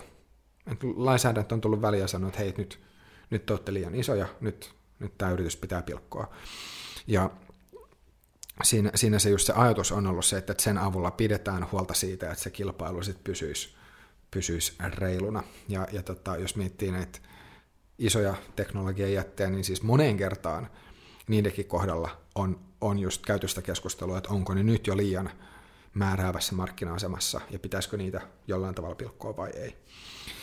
Et, et, tota, toi on, ja, ja mulla itsellä nyt kanssa mitään vastauksia, vastauksia silleen noiden, noiden suhteen ei ole, mutta kyllä mä itse allekirjoittaisin sen, sen saman ajatuksen, että se on hyvä pitää huolta siitä, että mitkään yksittäiset yritykset ei pääse, pääse vahvistumaan – jotenkin aivan liikaa, mutta se, että mikä on sitten se aivan liikaa, niin sen, sen määritteleminen ja sanallistaminen sit voi ollakin vähän, vähän vaikeampaa. Et mä, mä tietyllä tavalla ymmärrän sen, että minkä takia jotkut ihmiset voi ajatella, että, että se olisi hyvä, että meillä olisi tämmöistä valtiollista tai julkista sääntelyä ja kontrollia, koska se olisi jotenkin demo, se olisi lähtöisin kansanvallasta ja demokratiasta ja näin. Mutta sitten samanaikaisesti mun mielestä just se, että, että jos, jos markkinat toimii, toimii, toimii tarpeeksi hyvin, niin silloin, silloin sitten taas se, se sääntely tai niin se, että se on, se on ihmisten, voi sanoa, että yhtä lailla ihmisestä itsestään lähtöisin, että ne voi, ne voi jatkuvasti tehdä sen päätöksen, että tykkääkö ne tästä vai ei. Niinpä, mutta jotenkin mä ajattelen, että niinku, näitä ei ole turhaa luotu, näitä, nyt tulevan mieleen, niinku, turhaa niinku, valtioita ja luotuja niinku, lainsäädäntöä, kaikkea, niinku, ei heitetä hukkaan tätä. Siis Joo, sinänsä mä kyllä on siitä niinku, mieltä, että, että kyllä varmaan niinku, jonkunlainen jotenkin niinku, säätely, tai sitten totta kai niin kuin, voihan se olla joku hybridi näistä kahdesta, että mm. et siitä, siitä tavasta, että ihmisten käyttäytymis, käyttäytymisellä itse, itse säätelee sitä, että mikä, mikä vähän niin kuin on suotavaa. Joo, ja siis mä, mä niin kuin sanottu, niin mä, mä en itse siis missään nimessä ole sitä mieltä, etteikö, niin, etteikö et tekoälyyn liittyen, liittyen voisi olla myös hyvä, että meillä olisi mutta se haaste tulee just siitä, että koska tämä teknologia kehittyy niin nopeasti, niin sitten se sääntely tai teknolo- teknologiaan liittyvä sääntely tai regulaatio, niin se aina tulee jossain määrin jäljessä. Ja, ja tota, sitten myöskään, myöskään voi sanoa näin, että sen, sen sääntelyn ennustaminen tulevaisuuteen voi olla vaikeaa, voi, voi olla aika vaikeaa. Ja, ja silloin taas, jos sitä pyrittäisiin tekemään liian pitkälle, niin sit se, se voisi taas rajoittaa sitä, että minkälaista teknologiaa sit voidaan kehittää. Kyllä, just näin, niinpä. Et, et, tota, mulla oli nyt äsken just joku, joku ah, kun, joo, kun, kun sanoit siitä, että, että voiko olla joku tämmöinen hybridi, niin, niin yksi, yksi esimerkki tulee mieleen, voisiko sanoa semmoisesta kannustinjärjestelmästä, mikä ei, ole, mikä, mikä ei olisi, voisiko sanoa, lainsäädäntöön liittyvä, vaan mikä, mikä nousisi sitten markkinoiden pohjalta, mikä kuitenkin ohjaisi ihmisten käyttäytymistä. Tämä nyt vielä palaa näihin, näihin tota itseohjautuviin autoihin. Niin äh, jos jossain vaiheessa, tai mä sanoisin, että jos ja kun, nyt, nyt tämän suhteen mä, mä olisin melko varma, jos ja kun jossain vaiheessa me nähdään, että, että itseohjautuvat autot on tosi paljon turvallisempia kuin, kuin ihmisten ohjaamat autot. Ihan vaan sen takia, että, että, että, että nämä tekoälyn ohjaamat autot ei, ei no, ensinnäkään aja humalassa, ne ei aja väsyneenä, ja ne ei lähde ottaa tarpeettomia riskejä. Eli, eli tota voi sanoa, että näillä, näiden seurauksien johdosta ne, ne on jo huomattavasti, voi sanoa niin kuin, se, se lähtö, lähtökohdat on, on, on jo paremmat. Öm, ja ja niin kuin, että, että, että ei, ei ole olemassa semmoista semmoista vaihetta, että kun sä ostat, ostat tota uuden, uuden auton, jossa on autopilotti, niin se ekat, ekat kaksi vuotta se on jotenkin semmoinen kapinallinen ja ottaa vähän riskejä. Et vähän samalla tavalla, että jos me, jos me katsotaan ihan vain tilastollisesti, niin, niin, niin tota, vaikka siis mä en halua missään nimessä lähteä nyt niinku sanomaan, että niinku nuoret autoilijat olisivat sellaisia, joita pitäisi niinku pelätä, mutta kyllähän me nähdään, että, että, vastakortin saaneet kundit, niin onnettomuustilanteissa, onnettomuustilastoissa, niin siellä on semmoinen kuin jonkunnäköinen jonkunnäköinen nyppi. Ähm, mutta, mutta siis on, on, jossain vaiheessa tulee olemaan se tilanne, että me nähdään vain tilastollisesti, että on tosi paljon turvallisempaa, että jos siellä ratissa ei ole ihminen. Niin mä voisin kuvitella, että tässä vaiheessa vakuutusyhtiöt herää siihen ja ne on silleen, että hetkonen, että jos, jos me tota, ähm, sanotaan ihmisille, että jos, jos sä käytät vaan sitä autopilottia – niin sä saat vakuutuksen halvemmalla sen takia, koska se todennäköisyys, että tulisi mitään onnettomuutta, on niin paljon pienempi. Eli, eli, eli, eli toisin sanoen, toisin sanoen niin kun ei välttämättä tarvita, tai tämmöisessä tilanteessa ei välttämättä tarvita ähm, jotain, jotain, no siis varmasti näihin vakuutusjuttuihin liittyisi pilvi, pilvi, pilvin pimein erinäköistä lainsäädäntöä ja näin, mutta mut, mut se lähtökohta kannusti siihen toimintaan, ei vält, niin kuin sen ei tarvi olla se, että valtio tulee ja sanoo, että hei, ette muuten enää saa ajaa itse, vaan se nousee tämmöisen, tämmöisen tota, taloudellisen kannustimen kautta.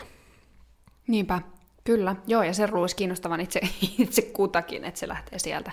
Tuo on tosi hyvä pointti, noin vakuutusyhtiöt vetää tähän. Tota, mitä muita esimerkkejä? Jatketaan vielä. Joo, no um, tappajarobotit. No niin. se, se oli yksi semmoinen yksi mun mielestä niin kuin jännä, jännä. Tämä on myös tekoälyn e-, etiikassa voi sanoa, että yksi, yksi semmoinen, tai, tai sitten jos tappajarobotit kuulostaa liian, liian ikävältä, niin sitten puhutaan autonomisista, tai, tai miten tämä oli? Niin jos kuin, kuulostaa liian ikävältä. niin tota, autonomisista, uh, Mielestäni täällä on siis joku semmoinen kierto, kiertoilmaus, miten se kuulostaa vähän jotenkin Joo. pehmeämmältä.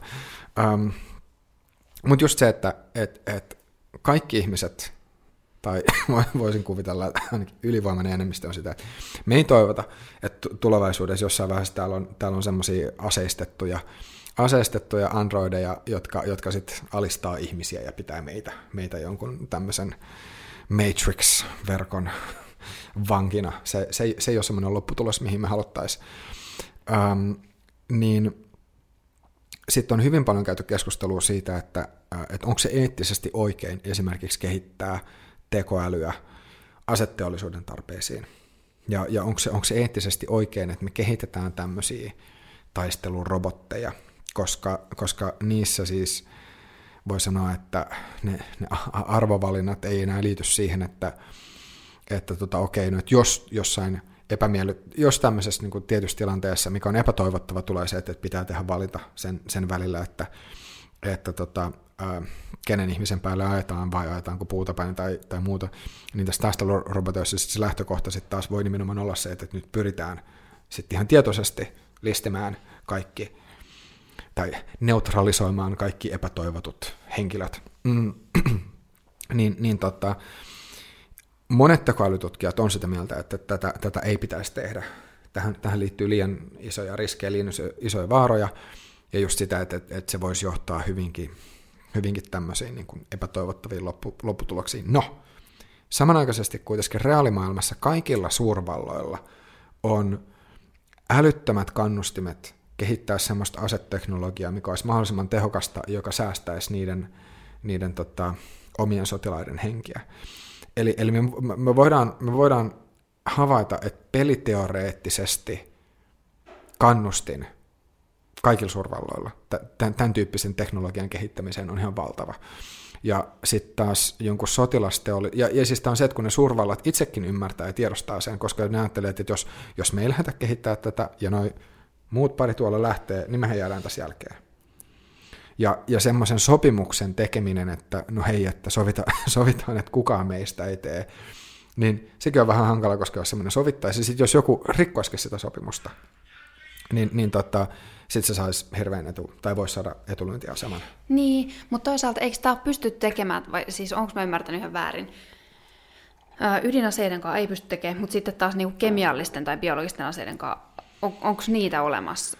Onko mä käsittänyt oikein, että niiden kanssa esimerkiksi pystyttiin tekemään jotenkin etukäteen se, että kukaan ei jotenkin rupea tekemään niitä? Tai ainakaan kukaan ei ole käyttänyt niitä, jos on niin, käytetty. Sitä, et, että onko, sitä, niin. onko niitä olemassa ja mitä, mitä informaatio niihin liittyen, niin, niin, niin tota, tuossa on ehkä se, että, että kemiallisissa aseissa musta tuntuu, että ymmärretään se, että, että ne vois myös kostautua niille kehittäjille itselleen.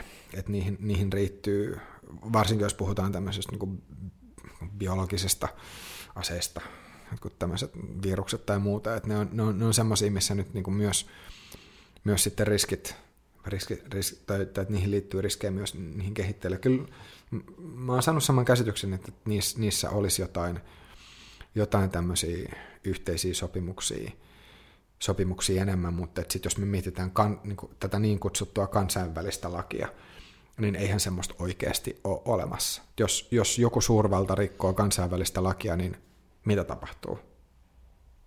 Ei mitään.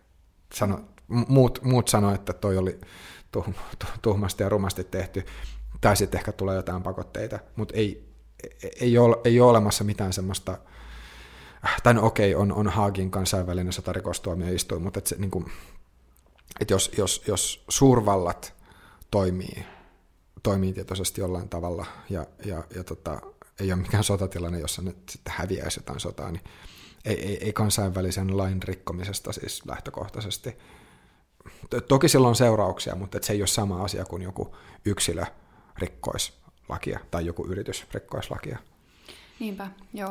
Mä mietin myös, että miten isot niin kuin, nimenomaan, niin kuin sanoit, että ei ole intressejä valtioille lähteä siihen, mutta sitten toisaalta jotenkin ajattelisin, että valtiolla olisi nimenomaan intressejä, että ne ei niin kuin, itse joutuisi kärsimään siitä, niin lähteä sellaiseen niin kuin, yhteisiin sopimukseen. No on mielenkiintoisia juttuja, että miksi, miksi asioita ei saada läpi, vaikka tiedetä, tai siis tutkijat tietää, mutta sitten mm. tavallaan, niin kuin, että niitä ei saada läpi, ja ää, ei, ei joku sellaisia organisaatioita tai valtion päämiehet, ei, ei niin kuin, tai päämiehet ja päämiehet, siis kansalaiset, lähes siihen, että ää, noin tosi jotenkin vaikeita kysymyksiä, niin. koska käsit, niin, tostakin kuitenkin varmaan toi on jotenkin niin kuin mun mielestä erittäin hyvin ennakoitu asia, koska eikö, jos nyt väkisin vertaa taas ydinaseisiin, niin eikö ne tullut vähän niin kuin puolivahingossa, ja sitten ihmiset lähti, en mä tiedä miten se on tullut, mutta kuitenkin silleen, että aika hyvinhän tätä pystytään jo niin kuin ennakoimaan mun mielestä, en mä tiedä aseena. Niin, et... on, siis, tässä voi sanoa näin, että, että, että siinä missä sitten taas ydinaseet sen jälkeen, kun oli kehitetty, niin, niin voi sanoa, että, että sitten se oli, okei, okay, onhan niidenkin tehossa eroja,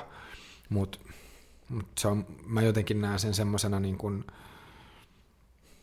selkeämpänä muutoksena tai hyppäyksenä.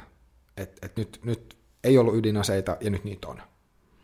Toki siis voi sanoa, että vielä ohjusteknologiassa on sitten vielä, vielä, vielä tota eroja, tai vaikka sen suhteen, että, että kuinka pieneen tilaan niitä voidaan pakata, ja siis kaikkea, kaikkea mutta mut lähtökohtaisesti se oli semmoinen, musta tuntuu, että aika, vähän sillä, että nollasta tuli ykkönen. Tämä nyt on kärjistys, mutta sitten taas tämän, tämän tekoälyn suhteen ja, ja varsinkin tämmöisten tota, mm, sitten tämmöisten taistelurobottien suhteen, että et, et se on sitten taas graduaalimpaa tai vähittäisempää se muutos, että se hyppäys ei tule tapahtuu niin nopeasti. Et meillä tälläkin hetkellä siis maailmassa tai niin kuin, että löytyy jo, lö, löytyy jo autonomisesti toimivia tämmöisiä lennokkeja, joita siis käytetään, tai, tai sitten voisi sanoa, että lennokkeja, jossa on joku määrä automatiikkaa, mutta mun mielestä tällä hetkellä myös, myös siis on, on jo olemassa – semmoisia täysin, täysin autonomisia lennokkeja. Mun mielestä on myös, myös tiettyjä valtioita, valtioita, joilla on siis raja, äh, rajalla tai raja-alueella autoja, jotka kulkee siellä autonomisesti. Se, että kuinka paljon niistä tällä hetkellä on aseita vielä mukana, niin se on toinen juttu. Ja siis se, että, että toimiiko ne aset autonomisesti, niin jostain mulla on semmoinen käsitys, että, että vaikka se liikkuminen tämmöisellä autoilla olisi autonomista, niin sitten ja sitten kuitenkaan ei ole, että se ei menisi niin, että, että tota, ää, aseen tai aseiden käytön suhteen se olisi jotenkin tekoälyn ratkaistavissa, vaan siellä kuitenkin sitten olisi ihminen. ihminen. Mutta nyt täytyy sanoa, että mä en ole ihan varma. Mutta voidaan sanoa, niin että joo, tämmöisiä niin koke, kokeilumielessä näitä on, mutta meillä, ei, mutta meillä ei kuitenkaan toistaiseksi ole mitään semmoista, äh, tämän, tämän tyyppisiä laitteita ei ole massoittain, koska niiden, niiden kehittäminen kuitenkin sitten on, on, on kallista, mutta mut jos sitten taas miettii sitä, että kuinka nopeasti teknologia kehittyy ja, ja tota, jos, jos ajattelee sitä, sitä voisiko sanoa, tietynlaista eksponentiaalista kasvua, mikä teknologian kehitykseen on, on tota, liittynyt, niin, niin sitten taas se, että kuinka pitkällä tulevaisuudessa tämmöiset taistelurobotit, taistelurobotit voisi olla tai kuinka pitkään niiden kehittämiseen menisi, niin, niin se ei ole välttämättä niin lähellä kuin mitä, mitä voisi lähimmillään kuvitella, mutta sitten se ei myöskään ole niin kaukana, mitä, mitä se taas voisi ajatella. Niinpä. Että tässä, tässä just on se, että, että ihmiset, tämä on myös klass, tai klassinen sanonta, että ihmiset yliarvioi sen, mitä asioita voi tapahtua lyhyellä tähtäimellä, mutta aliarvioi sen, mitä voi tapahtua sitten pitkällä tähtäimellä. Just niin. Ja eikö tuohon käsittääkseni vielä tekoälyn kohdalla liity se, että se syvyys aliarvioidaan? Että tavallaan kuinka syvällisiä ne muutokset on ja mitä, mitä tapahtuu, niin se, se, sekin niin kuin aliarvioidaan kun taas sitten just, just on hyvin sanottu, että sitten taas, mut, mut sitten ollaan valmiita niin tässä hetkessä lyhyen aikavälin hommia niin yliarvioimaan. Niin kuin mekin varmaan tässä ollaan keskustelussa mm. tehty monta kertaa, että me ollaan niin heitetty skenaarioita, mitä me ajatellaan, että tapahtuu niin. ihan just, tuskin. Joo. Sitten yksi, yksi semmoinen mun mielestä, mm, tämä on ehkä vähän, mm, mä en tiedä voisiko sanoa, vaikeammin hahmotettavissa, jos miettii tekoälyä, niin, niin tota, että koska tämmöiset helpot esimerkit on just se, että joku auton, autonominen itseohjautuva auto tai sitten joku taistelurobotti. Ää, sosiaalisen median algoritmitkin musta tuntuu, että ne on sellaiset, että ihmiset jollain tavalla voi ymmärtää niitä, koska niiden kanssa on ollut tekemisessä, että on nähnyt sitä uutisvirtaa tai feedia tai, tai sen, että mitä, mitä on sieltä tarjoltu. Ja se on, se, on, se on jotenkin kuitenkin yksinkertainen konsepti ymmärtää, että okei, että se miten, minkälaisia valintoja itse tekee siellä sosiaalisen median alustalla, niin se vaikuttaa siihen, että, että mitä se ehdottaa sitten tulevaisuudessa, mitä se alusta ehdottaa sulle tulevaisuudessa. Mutta sitten jos me mietitään yhteiskunnan tämmöistä ihan perusinfraa, mikä on, mikä on loppupeleissä aika näkymätöntä, sähköverkot, ää, sähköverkot, ää, tota, ää, vedenpuhdistamot ää, tai vesilaitokset, ää, tai, tai sitten vaikka, vaikka tota, ää, sairaaloiden tietoverkot, ähm, voimalaitosten, sähkölaitosten verkot. Niin kuin, nämä on sellaisia asioita, joiden kanssa me ei, tai ellei erikseen ole töissä, mutta niiden kanssa ei ole niin kuin, niiden kanssa ihmiset ei ole tekemisissä. Tai sitten vaikka esimerkiksi toinen esimerkki, ähm, tai yhtenä, että joku junien, junien liikenneohjausjärjestelmät, niin nämä on, nämä on kaikki semmoisia juttuja, joihin, joihin voi sanoa, että enemmän tai vähemmän liittyy tekoäly. Nyt vähän riippuu siitä, että miten se määritellään, mutta, että, mutta kuitenkin siellä on, ne, ne jo, se, se asia ei mene niin, että ihmiset tekis jokaista päätöstä, vaan siellä on hyvin paljon automatiikkaa, joka sitten ohjaa tätä. Niin, niin sitten sit voi näin, että tämä tietyssä mielessä myös, että vaikka, vaikka tämän tyyppinen automatiikka on tosi hyödyllistä ja se mahdollistaa sen, että, että yhteiskunnasta tulee turvallisempi ja, vaikka sattuu vähemmän onnettomuuksia, jos miettii nyt jotain tämmöistä liikenneohjausjärjestelmää, niin sitten sit vastaavasti se on myös, myös teke, tekee, tekee tavallaan tästä infrasta aika haavoittuvaista. Eli se, että mitä sitten, jos tämmöisiin, tämmöiseen perusinfraan tuliskin jotain, no ensinnäkin se, että mitä jos siihen kohdistuu hyökkäyksiä, koska kyllähän tästäkin on, siis maailmalta löytyy esimerkkejä, ähm, mutta mut sitten, että jos, jos miettii tämmöistä niin villiä, hyvin villiä skenaariota, missä ajatellaan, että nämä, nämä jotenkin nämä, olisi, olisi joku semmoinen, sanotaan valtiollinen tekoäly, joka jollain tavalla pyrkisi kontrolloimaan kaikkea sitä, mitä tietyn valtion sisällä tapahtuu ja optimoimaan sen, niin öö, mä nyt siis en, en tiedä, voisiko tämä olla kauhean todennäköistä, mutta, mutta ajatusleikkinä, niin mitä sitten, jos tämmöinen tekoäly tuumaisi, että no itse asiassa, että nyt, nyt johtuen siitä, että mikä on ohjelmoitu sen te- tekoälyn tavoitteeksi, niin se alkaisikin käyttäytymään semmoisella tavalla, mikä olisi täysin, täysin tota, uh, ennakoi, tai siis täysin, täysin semmoista, mikä olisi, mitä ei voisi ennakoida.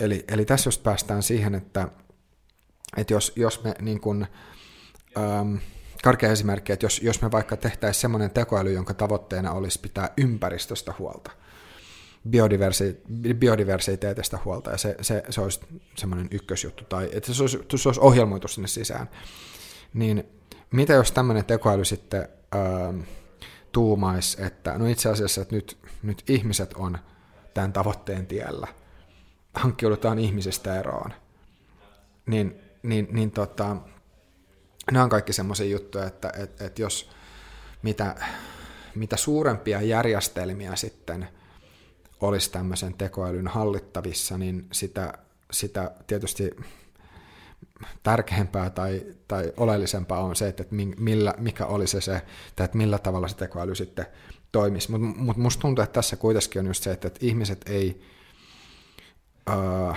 jos, jos me puhutaan tämmöisestä autonomisesta tekoälystä, joka tekisi just päätöksiä uh, ihmisestä riippumatta, ja, ja tota, silleen, voisiko sanoa, voisiko sanoa tämmöisiä hyvin korkean tason päätöksiä, niin niin ei, ei me kauhean helposti tämän tyyppiselle tekoälylle sitten kuitenkaan oltaisi valmiita antamaan valtaa. Niinpä, jep. Ja, et, ja et mihin, mut, mutta mihin asti se ulottuu, koska tavallaan niin. ennen sitä, kun se ihminen tapetaan, niin siinähän voi olla jotain ihan hirveän hyödyllisiä välivaiheita, mutta me ei vaan ymmärretä niitä sen, niin kuin, sen hetkisiä steppejä, sen tekoälyn, mutta tavallaan, että sitten ne olisikin muutaman stepin jälkeen niin kuin todella hyödyllisiä, ää, miten se tavallaan päättelee. Ää, me ollaan käsitelty nyt miten me ollaan käsitelty, vaikka mitä esimerkkejä, mutta sitten uh, on, on, meillä on lisää esimerkkejä, mitä kautta lähestytään tekoälyä, mitä me kaikki ihmiset mm, koetaan arkipäivässämme. arkipäivässämme. Kasvojen tunnistuskaupassa, mitä se tarkoittaa? Joo, no se ehkä Suomessa nyt toistaiseksi ei ole vielä tämmöinen arkipäiväinen juttu, mutta, mutta kuitenkin tämä on teknologiaa, mikä siis tällä hetkellä on, on jo olemassa ja nämä on, on tiettyjä paikkoja, missä tämmöisiä voi sanoa, että tätä äh, tätä testataan, tai tämä, tämä siis ainakin mun tietääkseni on, on jo ihan siis silleen käytössä. Eli toisin sanoen se, että, että jos, jos menee kauppaan, niin siellä on kameroita, jotka tunnistaa sut, identifioi, että kuka on se henkilö, ja sitten katsoo, että mitä asioita sä poimit hyllystä, ja sitten kun sä kävelet ulos, niin sun ei tarvitse mennä kassan kautta, vaan se katsoo suoraan, että, että mitä tuotteita sä oot ottanut, ja lasku lähtee automaattisesti perästä, perässä. Niin, niin tota, voi ajatella, että tämähän olisi sellainen asia, mikä siis helpottaisi tai nopeuttaisi elämää jonkun verrankin. Tämä, tämä olisi semmoinen voisi sanoa, että aika, aika kiva juttu periaatteessa. Sä vaan nyt meet kauppaan, otat juttuja ja sitten sit tililtä lähtee sen jälkeen rahaa. Jos se systeemi toimii tosi hyvin, niin, niin se, se, se tota, varmaan monet voi ajatella, että no ihan kiva, kiva käytäntö. Mutta sitten tässä, tässä voi just miettiä, että okei, että, että jotta tämä toimii, niin se vaatii sen, että, että sitten siellä kaupassa on käytössä tämä kasvojen tunnistus. Niin, niin tota, ja sitten tämä on niin yksi, yksi, yksi esimerkki vaan, että missä tämmöistä kasvojen tunnistusta voisi käyttää silleen hyvään tarkoitukseen. Varmasti voisi olla muitakin, muitakin paikkoja, mistä tämmöisestä kasvojen tunnistuksesta voisi olla hyötyä. No itse asiassa kyllähän tälläkin hetkellä siis osa ihmisistä hoitaa kännykän lukituksen siis kasvojen tunnistukseen perustuen, niin, niin tota, sitten se kysymys on siinä, että okei, että kuinka paljon me halutaan tätä kasvojen tunnistusta, minne, me, minne kaikkialle me halutaan sitä, ja, ja tota, mitkä tahot me halutaan, että, että kontrolloi niitä järjestelmiä. Koska jälleen kerran me tiedetään, että mitä voi tapahtua, jos sitten valtiolliset tahot kontrolloi näitä järjestelmiä täysin. Tai markkinajohtoiset ta- ta- tavallaan niin kuin omaa etua kaupallista hyötyä ta- tavoittelevat tahot myöskään. Mm, mikä esimerkki sulla olisi tuota, kasvojentunnistuksesta tuosta? Uh, no siis mä mietin, että Periaatteessa, okei, no ehkä tuo valtio olikin, olikin parempi, koska tavallaan sitähän hyödynnetään jo, jo, jo monessa paikassa, mutta tota, no, mulla tulee mieleen niin kuin vaan yleinen tällainen kauhean traumankaari siitä, että, että mitä, mitä kun mun kasvot on, on joidenkin käyttävissä, jos ne pystyy, varsinkin jos niillä on paljon kauppoja, se on joku 7-Eleven, joka niin kuin silleen, että näkee, että missä, missä kaikkialla sä liikut, mitä kauppoja sä käytät, missä, sä, missä kaupoissa sä käyt, ää, niin onhan toi niin kuin iso dataa on, mutta mut, voi, voi miettiä, että toihan sinänsä, tuohon to, to, to, ei tarvita kasvojen tunnistusta. Että meillä on kaiken maailman kortteja, mitä me viimutetaan, no, jolla, jolla siis meidän koko ostos, jos niitä käyttää aktiivisesti, niin koko ostoshistoria on selvillä, että mitä asioita me ostetaan. Ja voi sanoa, että osa niistä asioista, mitä ihmiset ostaa, on ehkä semmoisia, mitä ne välttämättä ei nyt sitten huutelisi julkisesti. Okei, no nyt mä tajusin, että sä viittasit tavallaan tähän orvelilaiseen yhteiskuntaan, mm. että miten meitä voidaan hallita sit, jos se niinku, kokonaisuus on valtiollisissa käsissä. Tai niin, jotenkin. joo. Ja, ja, ja tästä se toinen juttu on myös se, että et, et se, että se ihmisten, voi sanoa, että kaikki se informaatio, mikä, mikä tällä hetkellä vaikka näillä somejäteillä on meistä, sitähän sanotaan, että, että tota, Facebook esimerkiksi tuntee sut paremmin kuin sun parhaat kaverit. Mä nyt en ihan tiedä, että, että kuinka, tai että mihin tämä väite nyt silleen perustuu, tai mihin, onko tätä tutkittu, jos on millä tavalla, uh, mutta tämä on yksi asia, mitä on vaan siis kuullut. Mutta mut niinku siis se, että et jos, jos on niin, että tietyt yritykset tietää sun käyttäytymisestä tosi paljon, niin, niin se, se datahan on älyttömän arvokasta. Ja silloin yrityksillä saattaisi, saattaisi olla kaupallinen intressi myydä sitä dataa enemmän. Totta kai voi sanoa, että somejätteen kohdalla sitä per, niin kuin kohdennettu markkinointi itsessään on, on tota, jossain määrin, tai siis sen voi nähdä tämän, tämän, tämän datan hyödyntämisenä, mutta se kuitenkin lähtö, siinä on lähtökohta se, että se pysyy, pysyy sen yrityksen sisällä. Mutta sitten jos me ajatellaan vaikka, ajatellaan vaikka tota, ähm, niin kuin sit muuten elämäntapoja ja näitä, joita, joita, tai sitä, sitä dataa, mikä kertoisi elämäntavoista, niin olisiko se oikein, että se data myytäisi vaikka vakuutusyhtiöille, jonka perusteella sitten vakuutusyhtiöt lähtis, lähtis tota, nostamaan tai laskemaan sit niiden vakuutusten hintoja. Eli, eli tota, jos, jos ajattelee sitä ihmis, ihmisistä kerättävää dataa, niin just se, että kenellä, kenellä siihen on oikeus ja kenellä ei. Ja tämä, vakuutusyhtiö esimerkki sinänsä voi ajatella, että tämä on just kaksipiippunen juttu, koska sitten toisaalta voisi ajatella, että niillä ihmisillä, jotka vaikka haluaa tehdä terveellisiä elämän, elämänvalintoja, jotka, jotka haluaa tota, minimoida niiden sairastumisen riskin, niin silloinhan voisi vois ajatella, että olisi aika kätevää, jos niille pystyttäisiin tarjoamaan vähän halvempaa vakuutusta. Vähän samalla tavalla sille, että jos miettii niitä itseohjautuvia autoja. Jos sä oot valmis ajamaan semmoisella, mikä vähentää todennäköisyyksiä tai todennäköistä, todennäköisyyttä kolariin ja onnet, tai kolariin ja onnettomuuksiin, niin silloin, sen, silloin semmoisen äh, vakuutuksen on ihan perusteltua, että sen hinta on halvempi, koska se vakuutusyhtiölle ei tuu, tuu sit, niin kuin, että ne ei joudu korvaamaan niin paljon. Niin vastaavasti, jos, jos sä tota, teet, e, elät terveellisesti, niin, niin sitten, sitten voi nähdä, että silloin niin semmoiset ihmiset ehkä haluaisi halu, tai voisi olla sinut sen kanssa, että vakuutusyhtiöt tietäisi niiden valinnoista. Niin, no joo, totta. Joo, niinpä. Koska tavallaan totahan siis tehdään jo nyt. Mun mielestä vakuutus, ainakin mä katsoin vakuutuksia just joku aika sitten, niin sitten siellä kysyttiin jotain, että haluatko tällaisen jutun, missä sun niin liikuntatottumuksia seurataan ja jotain, niin kuin, okay. että et he tarjoaa jo. Mun mielestä oli Onks... Nordea. Okei, okay, no joo, sitten, sitten on pidemmällä kuin mitä mä oon joo. viimeksi. Okay. Niin, niin mun, mun mielestä siinä oli vielä joku silleen, että mä olisin periaatteessa voinut ottaakin sen, mutta siinä oli vähän jotain, että, että ne otti vähän niin kuin liikaa infoa. Hyvä, ettei niin kuin jotain sykettä. mutta mut se oli, pikkusen meni over niin kuin mm, li, yli omien rajojen joo. se, mikä siinä oli. Mutta kyllä sitä itse asiassa jo hyödyntää, että sitä voi tavallaan ottaa. Ja, ja, ja sitten tässä on myös vielä se, että, että okei, no, että elämänvalinnat on periaatteessa sellaisia, mihin voi nyt ajatella, että ihmiset voi itse vaikuttaa. Jos nyt ei mene vapaan tahdon keskusteluun, voidaan, voidaan sieltä sitten toiseen, toiseen kertaan. Ähm, Mutta sitten taas, mitä sitten, että jos on vaikka jotain tiettyjä perinnöllisiä sairauksia.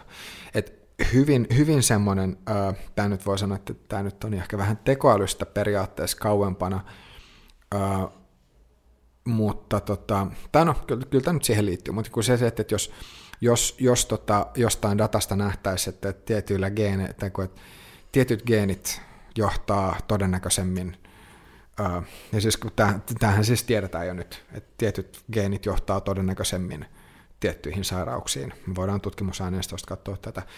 Niin sitten, että et, et mitä se, että jos vakuutusyhtiöt sitten pääsee tähän tietoon käsiksi ja sitten niin ne, ne dumppaisi tämän tiedon johonkin niiden omiin neuroverkkoihin, josta sitten lähdettäisiin ennustamaan sitä, että kuinka, minkä hinta siinä vakuutukset voi olla ja ei.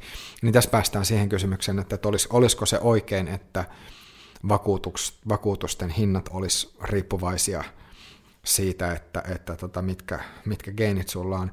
No, sitten taas, jos, jos ajattelee, että toi ei olisi reilu, niin entä sitten taas toisinpäin, että, että jos olisit valmis ikään kuin te- teettämään tämmöisen testin, että jos olisi kova luotto siihen, tai että jos te- tekisi tämmöisen testin, testin jollain niin kuin kolmannella, yrity, kolmannella yrityksellä tai niin kuin kolmannella osapuolella, joka sanoisi, niin kuin, että okei, että hyvä, että, niin kuin, että ei ole, että, että pienet riskit, niin olisiko se fine, että jos vakuutusyhtiö sitten tarjoaisi erillistä, halvempaa vakuutusta niille ihmisille, jotka olisivat vapaaehtoisesti tehnyt tämän. Mikä siis tarkoittaa, että silloin, että ne ihmiset, jotka sitä ei teettäisi, niin niiden vakuutusten niiden vakuutusten hinnat siis niin kuin suhteellisesti nousisi. Niinpä.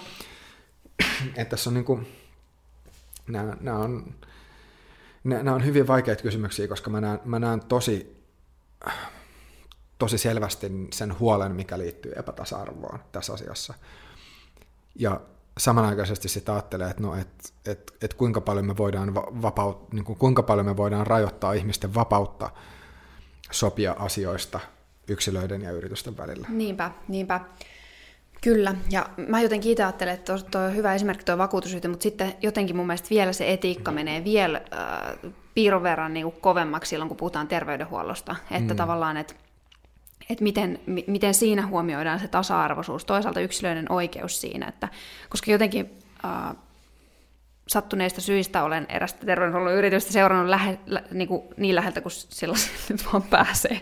Mutta siis tavallaan se, että, että tota, vitsi, mulla on sellainen niin kuin kihelmöivä ajatus itsellä, että jos tämä kaikki niin kuin, oh, jos terveydenhuolto saisi hyödyntää kaiken sen datan, mitä siellä on, niin se, sehän niin kuin mullistaisi kansakunnan terveyden, jos halutaan mm. kansakunnasta, niin kuin sillä, siinä mielessä, miten sitä pystyttäisiin hyvin ennustamaan tiettyjä riskitekijöitä. Totta kai sitä tehdään itse asiassa jo, ja niin kuin siinä, siinä ollaan suht niin kuin pitkällä, mutta tavallaan siellä on ihan sikana mahdollisuuksia, miten pystyttäisiin ennaltaehkäisemään monia niin kuin sairauksia. Mm. Mutta sitten tähän liittyy nimenomaan tämä eettinen pohdinta tosi oleellisesti, että missä määrin me saadaan käyttää yksilön tietoa, missä määrin ihmiset hyväksyy mm. sen, että niitä käytetään, kun niitä käytetään niin kuin, tutkimukseen ja terveydenhuollon nimenomaan kehittämiseen, että palveluiden kehittämiseen, mitä tulee meille itsellemme kaikille. No, sitten puhutaan siitä, että sit, tavallaan kun puhutaan tästä tasa-arvoisuudesta, mitä sitten, kun sä jäät sen jäät kiinni riskiryhmäläisenä siinä. Mm. Onko sulla oikeutta olla jäämättä kiinni riskiryhmäläisenä? Niin. Että suhun ei niinku pyritä edes vaikuttamaan tai sua Niin. ei niinku nosteta sieltä mitenkään esiin. Onko ihmisellä oikeus elää sen tiedostamattomuuden kanssa, että sulla on, sulla on Niin. riski johonkin sairauteen? Niin, että kyllähän, siis jos, jos mietitään tämmöinen konkreet, konkreettinen esimerkki, siis, jota nyt vi- vielä ei ole olemassa, mutta jos siis sanotaan semmoinen sovellus, joka kertoisi sulle, että mitä valintoja sun pitäisi tehdä. Että se, se ottaisi susta kaiken mahdollisen informaation, ja sitten silloin olisi, silloin olisi joku, että siihen olisi valmiiksi syötetty hyvin paljon informaatiota, että se pystyisi tekemään sit perusteltu, kun voi sanoa, että perusteltuja arvioita. Mutta semmoinen sovellus, no, ter- Terveys Plus, tai en mä tiedä mikä sen nimi voisi olla, musta tuntuu, että toi on varmaan jonkun lehden nimi, mutta niin, mut, mut, niin siis se, että et, et, et semmoinen sovellus, joka siis ohjeistaisi sua tekemään fiksuja valintoja, niin sitä voisi alkaa miettiä, että vitsi, että niin vähän siistiä, että jos tommonen olisi, että joka, jokas, ja jos miettii jotain biohakkerointia, niin siinähän vähän, vähän mennään tohon suuntaan. Eli, eli, eli siis se, että pyritään, pyritään optimoimaan sitä, sitä terveyttä ja näin. Niin, niin tota, kyllähän toi voisi, tai siis sanotaan, että jos siihen si- sisältyisi vielä joku tämmöinen arvolupaus, tämä nyt on siis jos, mutta jos näin olisi, että et sanotaan, että saat, saat vaikka tota, ähm, 5-10 vuotta lisää tervettä elinaikaa, se nyt olisi aika paljon, mutta otetaan ajatusleikin vuoksi, niin joku 10 vuotta lisää tervettä ja toiminnallista elinaikaa, niin kyllä se voisi kuulostaa aika kivalta. Ja, ja tota, jo- jos siihen olisi joku tämmöinen tekoälyä, tosi kehittynyttä tekoälyä hyödyntävä sovellus, niin kyllä sitä itsekin saattaisi alkaa jo vähän miettimään, että no joo, että okei, mä tässä nyt luovutan itsestäni jotain informaatiota muulle, mutta toisaalta semmoinen kuin, kuin terve, terve elämä niin kuin olisi kiva. Toki ehkä sitten taas mieleen, että voisiko, voisiko ne valinnat pystyä tekemään ilman tämmöistä sovellusta, että voisiko jotenkin sen, voisiko, voisiko siihen löytää jonkun tämmöisen muun jutun, mutta, mutta jälleen kerran, että jos se olisi vaan tosi helppo tai tosi semmoinen niin kuin, sovellus, joka, joka olisi vaan tosi yksinkertainen ja helppo ja, ja, ja tota mielekäs käyttää, niin, niin tämä nyt voisi olla yksi, yksi semmoinen merkki tekoälyn ää, tai sanon terveydenhuoltoon liittyvästä terveyden etiikasta. Toinen, toinen tota, mistä kanssa puhuttiin ähm, nimenomaan terveydenhuoltoon liittyen vielä ennen, ennen tätä jaksoa, oli sit vaikka leikkausrobotit.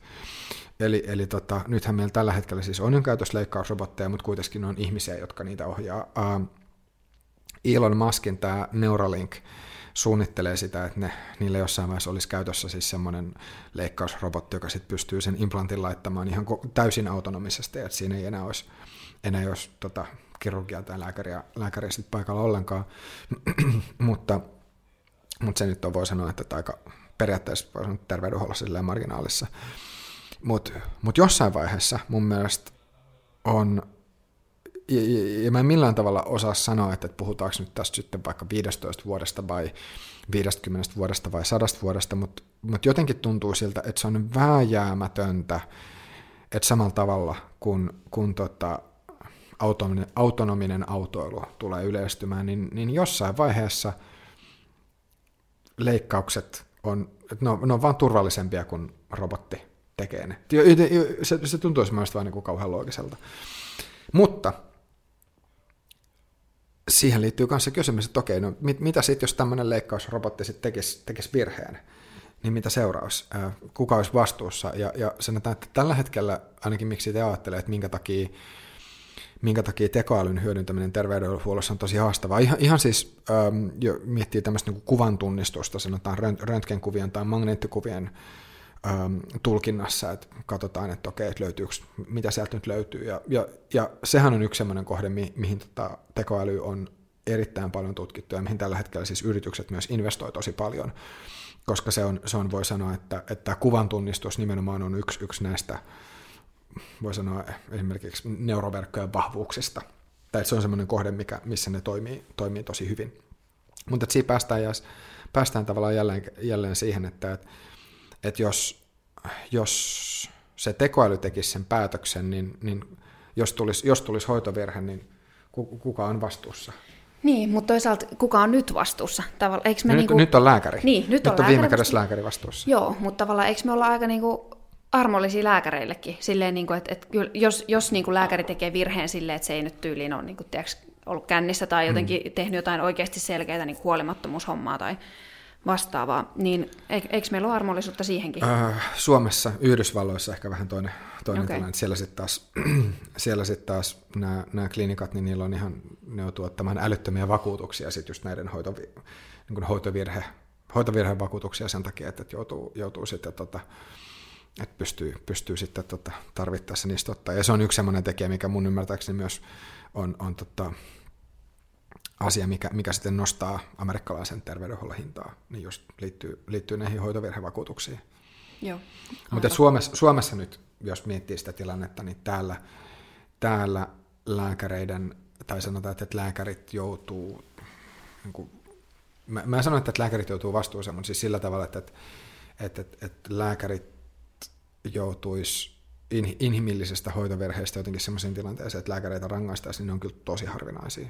Näin mäkin olen käsittänyt nimenomaan. Ja mun mielestä on ihan hyvä, että se siis on niin, mutta tota, mä mietin sitä vaan, että onko tässä joku sellainen, että ihminen haluaa jonkun inhimillisen niin kuin vastuun kantajan tähän, niin kuin, ketä, ketä syyttää. Niin, se voi olla. koska nyt jos miettii, niin kuin, että todennäköisesti joku kirurgi onnistuu jossain, sanotaan joku leikkaus, missä se on vaikka 90 prossaa, mm.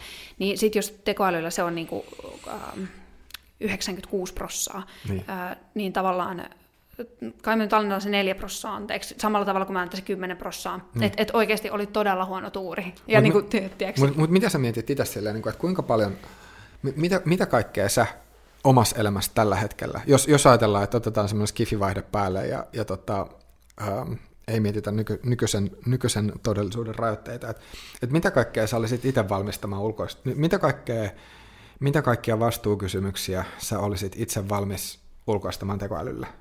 Tuo on tosi hyvä kysymys. Pistit sen right back to me, silleen, niin kuin, että lähe, ei lähdetä heittelemään mitään tollasta. Jep, koska mä en, mä en yhtään tiedä, miten, miten, mitä mä itse vastaisin tuohon ainakaan suorilta. Siis tämä on kyllä tosi vaikeaa. Tämä riippuu niin varmaan sit siitä keissistä. Mutta jotenkin niin ajattelisin, että tuollainen operaatio esimerkiksi, niin että kyllä mä sen, niin kuin, jos, jos se olisi niin kuin, jos se, ei vitsi, mutta kun täällä, jos otetaan tämä kirurgi-esimerkki, niin sitten tavallaan niin kuin, sen mä ottaisin niin kuin periaatteessa heittämällä, jos siinä on tuollainen oikeasti niin kuin 5 prosentin isompi mm. todennäköisyys, niin joo todellakin. Mutta sitten kun tavallaan, jos puhutaan sitten taas niin kuin kirurgien kesken isoista yksilöllisistä eroista, miten ne hoidot on mennyt heillä, niin sitten mä niin kuin ehkä voisin ottaa sen kaikista parhaan se, mutta toisaalta jos sekin on silti alle sen ysikun, niin siis kyllä mä varmaan aika pit... mä luulisin nyt mm. näin, kun en ole joutunut kohtamaan, niin, niin esimerkiksi tämä... terveydenhuollossa mä ottaisin aika pitkälti, tai sitten voisi olla, että se olisi myös esimerkiksi psykologin arviot, heittä, totta kai ottaisin koneen, niin kuin aivan heti, jos olisi vaan niin hyvä, että se aidosti mm. tuottaisi niin kuin, muutaman prosentin parempaa tulosta. Niin, ja tässä on mielestäni hyvä, hyvä muistaa just se, että jos sulla on 95, tai 90 ja 95, ne, ne tota, sanotaan leikkauksen onnistumisprosentit, niin sitten kun itse asiassa katsot sen toisinpäin, että epäonnistumisprosentti on 5 tai 10, niin silloin siellä on kaksinkertainen ero. Mm. Eli, eli silloin, ja sitten taas kaksinkertainen ero siinä epäonnistumisessa, se, se kuulostaa aika merkittävältä. Todella, nimenomaan todella. Että vaikka ajattelen nopeasti, että no 90 ja 95, että onko se nyt tavallaan sitten niin, niin, niin Kyllä se on, niinpä. niinpä. Et, et, kyllä mä varmaan siinä ainakin sitten, kyllä mä noissa autoissakin, niin Joo, ehdottomasti. Mm. Aika, aika niin kuin herkästi ottaisin ja äh, ulkostaisin sitten niin kuin tekoälylle, mutta itse on kyllä vaikeaa. Kuitenkin olisi kiva olla niin kuin samaan aikaan on se halu, että mä, totta kai mä haluan olla niin kuin perillä, että miten se jotenkin niin kuin toimii ja miten se on, onko se oikeasti parempi ja luotettavat ihmiset kertoo mulle, että se on parempi. Mm. En tiedä, mitä sä itse ajattelet? Niin, siis kyllä no, va- varmaan tuommoisessa leikkausrobottitilanteessa, niin jos, jos voisi jotenkin hyvin suurella varmuudella sitten ajatella, että noi olisi ne erot, niin, niin varmaan sitä menisi aika lailla sen, sen matematiikan mukaan. Ja, ja tota, tämä on yksi, yksi, yksi sellainen esimerkki, missä, missä tota, ihmiset tietämättään luottaa tekoälyyn, jos, jos me nyt määritellään tekoäly tarpeeksi laveasti, mutta hissit. Ei, ei hisseissä enää ole ketään hissipoikaa tai tyttöä, joka siellä niin kuin säätää, että nyt just tähän kohtaan pysähdytään ja nyt, nyt avataan ovet, vaan siellä on, painat nappia, hissi menee, menee, menee ovet aukeaa ja, ja tota, se toimii ohjelmallisesti. Öö, ja, tota, näin. ja me luotetaan siihen, että se hissi menee ja se ei, se, se, se ei liiku väärällä tavalla, saatika sitten siitä tota, tipuoloista. Mutta toi on, toi on semmoinen, missä voi sanoa, että, että teknologia on, on korvannut ihmisen jo kokonaan ja missä mis me luotetaan. Lentokoneessakin autopilotti on, on tota, isolti käytössä ähm, nousuissa ja laskuissa vähemmän. Äh, mun ymmärtääkseni on siis semmoisia autopilotteja, jotka pystyisivät hoitamaan, hoitamaan tota molemmat, mutta silti useimmiten lentäjät itse siis mieluummin vetää, vetää manuaalilla. Okay. Tai silleen, silleen tota, että niitä, niitä ei niissä, mutta, mutta sekin, äh, sitä voi miettiä, että miss, missä vaiheessa sitten voisi olla niin, että, että tota tulisi, tulisi täysin, niin että sekin, sekin menisi kokonaan autopilotilla, koska katsottaisiin, että se olisi turvallisempaa. Ähm, mutta sittenhän on myös siis automaattimetroja maailmalla. Suomessa ei, ei tota vielä, vielä, mutta, ähm, mutta että maailmalta, maailmalta löytyy. Ja, ja noi on just tilanteita, että missä ihmiset sitten ulkoista niin kun on, on sinut sen kanssa, että nyt, nyt tässä on joku kone, joka tällä hetkellä vastaa omasta turvallisuudesta, koska kyllä jos voi ajatella niin, että jos joku metro nyt sitten toimisikin epätoivottavalla tavalla, niin seuraukset voisivat olla aika, aika tota, ikäviä ja, ja vakavia. Niinpä, jep, kyllä. Vitsi, tota, tuli mieleen tässä yhtäkkiä, että, että me ei olla puhuttu muuten kertaakaan siitä, mikä varmaan on, on syytä mainita ää, lyhyesti, että kun puhutaan tekoälyn etiikasta, niin sit ei ikinä tavallaan puhuta siitä, että siellä metrossa, että se tekoäly jotenkin olisi niinku eettinen, että se ei ole niinku tavallaan... Mm ää, kykene ikään, se ei niinku itsessään kykene hyvä, se ei ole moraalinen niinku olento, niin. että tavallaan nämä on sit, että on nimenomaan tekoälyn etiikkaa, niinku ihmisten etiikkaa, mutta on, me, me joudutaan miettimään näitä asioita vaan sen takia, että, että me joudutaan nyt jotenkin tehdä ne tosi konkreettisesti ulkoistaa, että et se on varmaan hyvä on, tehdä. On, koska siis jos, jos, jos mietitään sitä, mietitään sitä kahvinkeitintä, niin jos, jos, ei, jos olisi sellainen tilanne, että, että olisi jo, jollain tavalla säätänyt sen kahvinkeittimen niin, että sitten kun sen laittaa päälle, niin lopputuloksena on tulipalo, koska nyt siinä levyllä olisi ollut jotain syttyvää ja näin.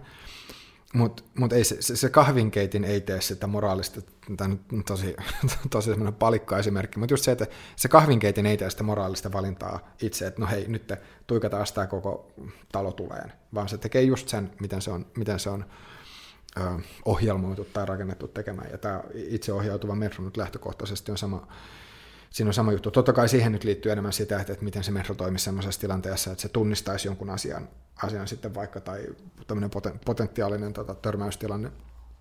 Se on vähän monimutkaisempaa. Mutta just se, että se on, se on, se on ihmisistä kiinni, että, että millä tavalla ne, millä tavalla ne, ne tota, ohjelmoidaan ja, ja tota, niin, millä tavalla ohjelmoidaan, ja nimenomaan siihen liittyy oleellisesti se, että me ollaan tehty itse ne valinnat, mutta myös se, että öö, just tavallaan hieman siitä datan merkityksestä, että sitten tavallaan se, että mitä sinne on niin kuin syötetty, niin sitten mm. sieltä, sellaista sieltä tulee ulos, että esimerkkinä on, kun, kun, kun joskus tietenkin, mistä on oikeasti syytä olla huolissaan vaikka jossain oikeusjärjestelmässä tai sitten siellä terveydenhuollossa siitä, että millaista dataa sinne on syötetty, että, että onko, se, onko siellä vain joku tietty tosi homogeeninen ryhmä, eli yhtenäinen ryhmä, josta sinne on syötetty dataa, silloinhan se ei huomioi niitä muita ryhmiä, minoriteetteja tai mm. vähemmistöjä, ketä, ketä ei ole ollut siinä datassa, eli vaikka niissä tie, käytännössä niissä tiedoissa, mitä sinne on syötetty, että mm. et sitten sieltä saattaa tulla sellaisia, mutta mut sekään ei tee sitä, että, että se tekoäly olisi jotenkin, niin kuin, että se siinä kohti syrjisi, tai niin kuin olisi mm. jotenkin olisi jotenkin asenteellinen, vaan, vaan että se on ollut Niissä, kyse joo, siitä, mitä sille on ni, niin kuin annettu materiaaliksi. Nimenomaan, nimenomaan. Neuroverkot toimii siltä pohjalta, mitä materiaalia niihin on, niihin on syötetty sisään. Tuo, tuo erittäin tärkeä huomio. Ja voi just ajatella näin, että, että kyllähän sen, sen, se on helppo ymmärtää niin, että jos tämä materiaali jo lähtökohtaisesti olisi ongelmissa, jos miettii nyt sekä terveydenhuoltoa että sitten vaikka oikeusjärjestelmää, niin, niin eihän kukaan toivoisi, että – terveydenhuollossa päätöksiä tekevä tekoäly, tai siis niin kuin se, että, että jos miettii, että se on helppo ymmärtää, että jos, jos se lähtödata, mitä, mitä johonkin tämmöiseen vaikka, ähm, sanotaan nyt tosi yksinkertainen esimerkki, yksinkertainen esimerkki, kapea tekoäly, joka tunnistaa polvivammoja, niin jos, jos tota, äh, se potilasaineisto, mikä, mitä on käytetty tämän, tämän tyyppisen tekoälyn kouluttamiseen, on jotenkin lähtökohtaisesti ollut virheellistä, niin silloin on helppo ymmärtää, että eihän se tekoäly silloin tee, tee oikeita diagnooseja, koska se, on, se perustuu ihan puhtaasti siihen materiaaliin, mitä on käytetty sen kouluttamiseen. Vastaavalla tavalla semmoinen tekoäly, joka, joka tota, vaikka arvioisi ihmisten syyllisyyttä tai syyttömyyttä oikeudessa tai, tai ähm, näin, niin, niin olisihan se aika pelottavaa, että jos, jos, jos, se ei, jos, jos tota ne päätökset olisi jollain tavalla, äh, tai just se, että jos, jos, jos se materiaali, mitä tämän tyyppisen tekoälyn kouluttamiseen olisi käytetty lähtökohtaisesti, olisi, olisi jollain tavalla vaikka syrjivää. Et, et, et kyllähän niihin, niihin ehdottomasti liittyy, liittyy silleen aiheellisia huolia. No, sitten samanaikaisesti voidaan miettiä, että no mitäs lentokentällä vaikka semmoinen tekoäly, joka pyrkii tunnistamaan, tunnistamaan sitten ö, sanoa, ongelmallisia henkilöitä, joita ei toivota sitten sinne lennolle, niin, niin silloinhan sen pointtina nimenomaan on, on se, että se pystyy targetoimaan ja, niin niitä, niitä ihmisiä, joidenkin mielekkäiden, mielekkäiden tota, ää, lähtökohtien perusteella, että semmoinen tekoäly, joka, joka ikään kuin e, epäilee tasapuolisesti kaikkia lennolle lähtiöitä, niin sitten voi miettiä, että no onko semmoisella tekoälyllä, niin kuin, että mikä sen merkitys olisi tai mikä sen pointti olisi, niin kuin, että eihän, eihän siitä olisi mitään hyötyä. Niinpä, mutta siinäkään se tekoäly ei syrji, vaan se on tehty se valinta, ihminen on tehnyt se valinnan, että ketä niin. se haluaa niin kuin sieltä bongaa. Tota, me pitää ruveta kohta lopettelemaan, mutta ihan loppuun mä haluaisin lähteä hieman laukalle, eli siis tota noin, kysymykseen siitä, että, että tota, tämä liittyy kyllä osittain myös siihen etiikkaan, koska tavallaan, että jos, jos jossain vaiheessa tekoäly on tietoinen, niin silloin ehkä mm. erilaisia eettisiä kysymyksiä liittyisi. Mutta no joo, voiko tekoäly itsessään olla tietoinen? Niin, no tämä on, tää on erittäin mielenkiintoinen kysymys, ja tota, tämähän siis, tämä on maailmankuvallinen kysymys ihan ensinnäkin. Voi sanoa näin, että, että jos, jos miettii tämmöisestä uskonnollisesta näkökulmasta, että, että onks, ajatteleeko niin, että, että vaikka vain, tai ajatteleeko niin, että ihmisissä on, on jotain tosi erilaista, että, että ihmiset on lähtökohtaisesti tosi erilaisia verrattuna vaikka, vaikka sitten muihin eläimiin, joilla näyttäisi olevan itsetietoisuus, esimerkiksi vaikka simpansseihin tai orankeihin tai delfiineihin tai, tai näin. Mutta mut, mut siis toi, toi on niin, se on niin vaikea kysymys, koska, koska tota, eihän me edelleenkään millään tavalla ymmärretä sitä, että mistä, mistä tota itsetietoisuus nousee tai, tai syntyy tai mistä siinä on kysymys. Et toki me voidaan, me voidaan nähdä, että aivotoiminnalla ja itsetietoisuudella on selkeitä ö, korrelaatteja, tai me voidaan, voidaan nähdä, että, että jos aivoissa tapahtuu tiettyjä asioita, se heijastuu ihmisten kokemukseen tietyllä tavalla tai, tai tuntemuksiin tietyllä tavalla. Ja, ja tota, tätä on mahdollista selvittää aivokuvantavisen avulla. Toisaalta me tiedetään myös sitten esimerkiksi, esimerkiksi että lääketieteessä, että, jos aivoihin kohdistuu tietynlaisia, tietynlaisia tota, vaurioita, niin se myös vaikuttaa sitä, että, että tota, vaikka tietty, tietty vaurio tiettyyn paikkaan tai silleen, että, että vaikka niin kuin osa aivoista, osa aivoista siis ähm, no, pahimmillaan vaikka niin kuin, tulisi joku puukonisko ja silleen niin kuin, niin kuin tuhoutuu tai näin, niin, niin se heijastuu myös siihen, että, että miten ihmiset kokee. Eli, eli selkeästi näyttää siltä, että aivotoiminnalla ja ihmisten itsetietoisuudella on, on joku yhteys. Mutta se, että, että vaatiiko itsetietoisuus sitten nimenomaan aivotoimintaa, niin en mä tiedä, en mä tiedä tietääkö, tietääkö kukaan. Ja, ja, ja siis se on hyvin, hyvin vaikea kysymys, jos, jos miettii, niin kuin, no va, varmaan, mä, mä tämä nyt on vähän mutu, mutta mä heittäisin, että, että arviolta suurin osa ihmisistä ajattelee, että, että sillä kahvinkeittimellä ei ole itsetietoisuutta, että meidän ikään kuin ei tarvi olla huolissaan, vähän niin kuin näillä lainausmerkeissä niin kuin kahvinkeittimen sielusta. Et, et se, jos kahvinkeitin menee kierrätykseen, niin se ei ole nyt kauhean silleen, kauhean, voisiko sanoa, moraalisesti ongelmallinen asia. Ähm, tai sitten jos miettii vaikka tuota pöydällä olevaa läppäriä, niin, niin varmaan aika harva ajattelee, että siellä nyt sen läppärin sisällä olisi jotakuta, joka kokisi olevansa tai näin. Tai ainakin se tapa, jolla me kohdellaan läppäreitä, niin heijastaa, heijastaa tätä uskomusta. Mutta just se, että, että okei, että mitä jos meillä olisikin sitten tosi monimutkainen, toni, tosi monimutkainen tekoäly, joka toimisi autonomisella tavalla, niin, niin, niin just se, että onko meillä mahdollista selvittää sitä, koska jos, jos olisi tosi, sanotaan tämmöinen, no otetaan tämmöinen kuin ihmis, ihmisrobotti tai androidi, joka, joka siis niin ul, ulkoisesti olisi täysin ihmisen näköinen ja puhuisi ja, ja kommunikoisi ja näin. Ja sitten jos sieltä kysyisi, että, että, tota, että oletko sä itse tietoinen, ja sä sanoisit, että joo, mutta mistä, mistä sä voit tietää, että onko se, että et, et sanooko se niin sen takia, koska se on vain lähtökohtaisesti ohjelmoitu semmoisella tavalla, vai, vai, vai kuinka, koska siis kyllähän, kyllähän mä, mä voin kuvitella, että on semmoinen robotti, joka kyllä voitaisiin ohjelmoida niin, että se tunnistaisi itsensä peilistä. Ja tämähän, tämä, just tämä peilistä tunnistaminen mm. on se tapa, jolla, jota on käytetty erottamaan uh, niitä eläimiä, jotka, tai joiden ajatellaan olevan itse tietoisia niistä, jotka ei ole.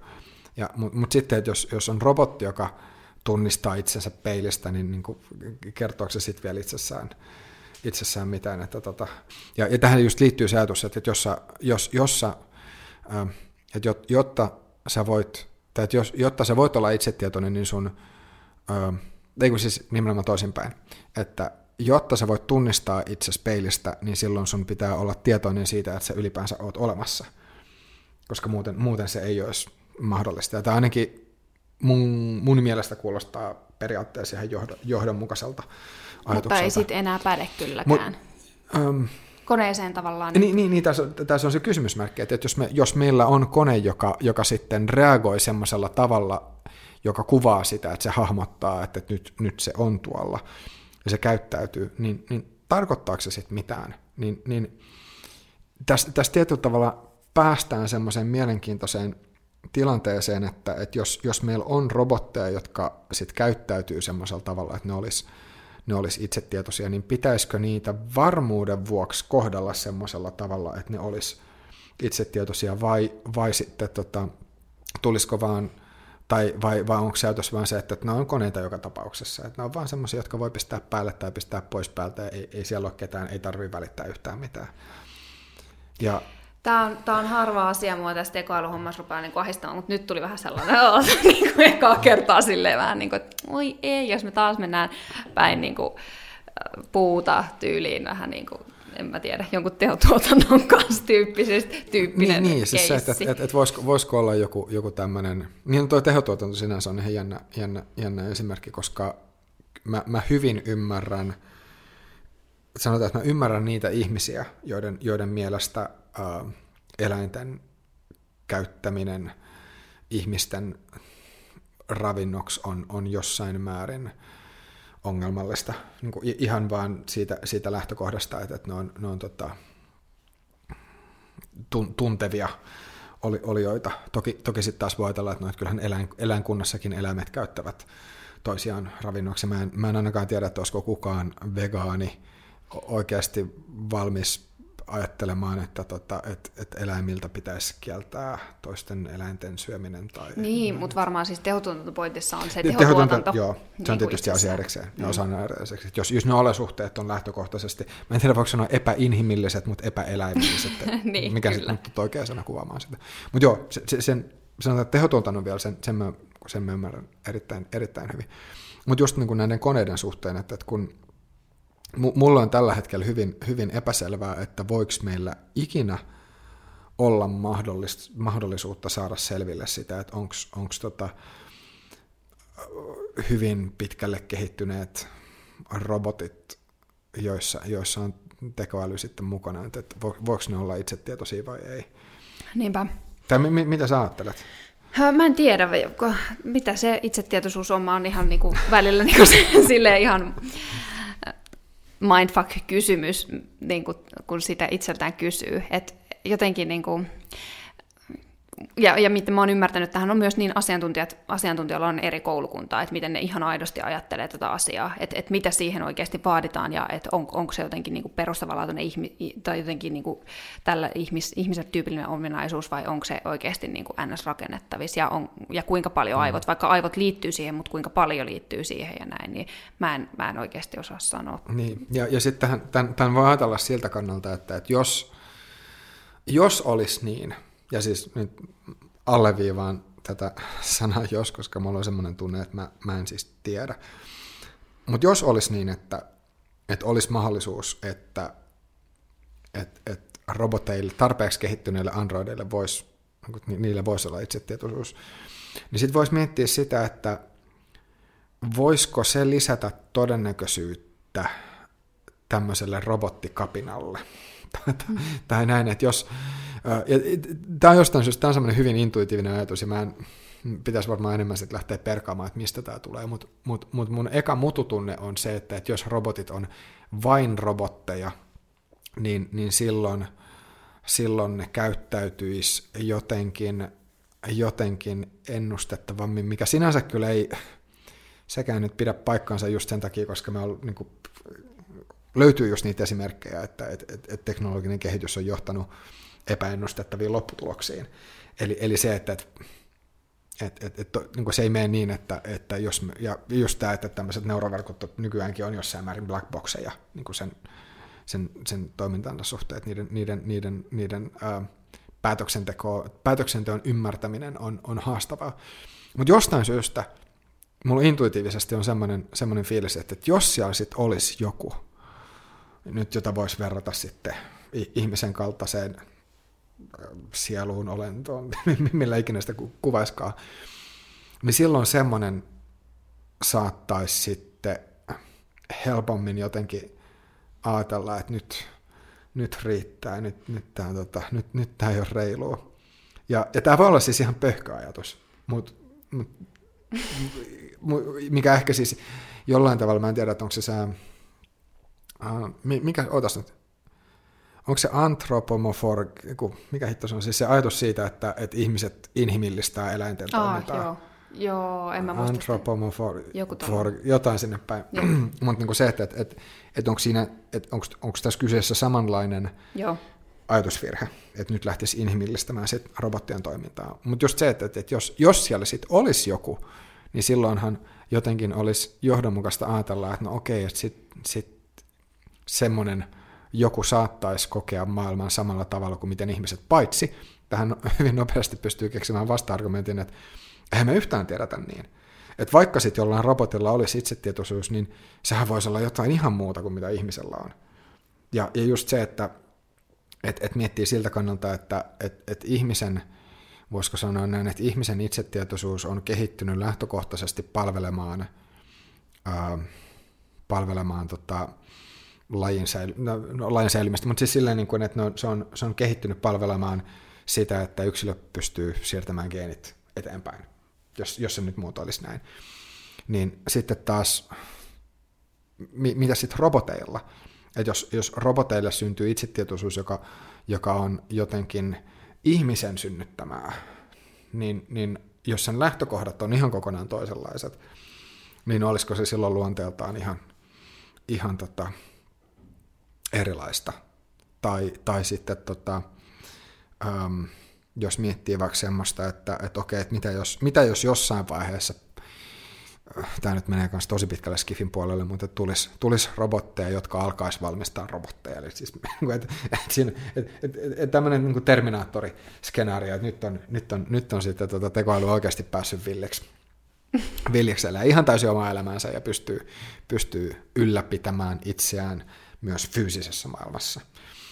Ja, ja että ihminen ei enää pysty tulemaan siihen väliin, niin, niin tota, että, että voisiko, voisiko olla semmoinen skenaario, että, että alkuun tämmöiset robotit, jotka villiintyy tai riahaantuu, niin, niin ne olisi vain robotteja.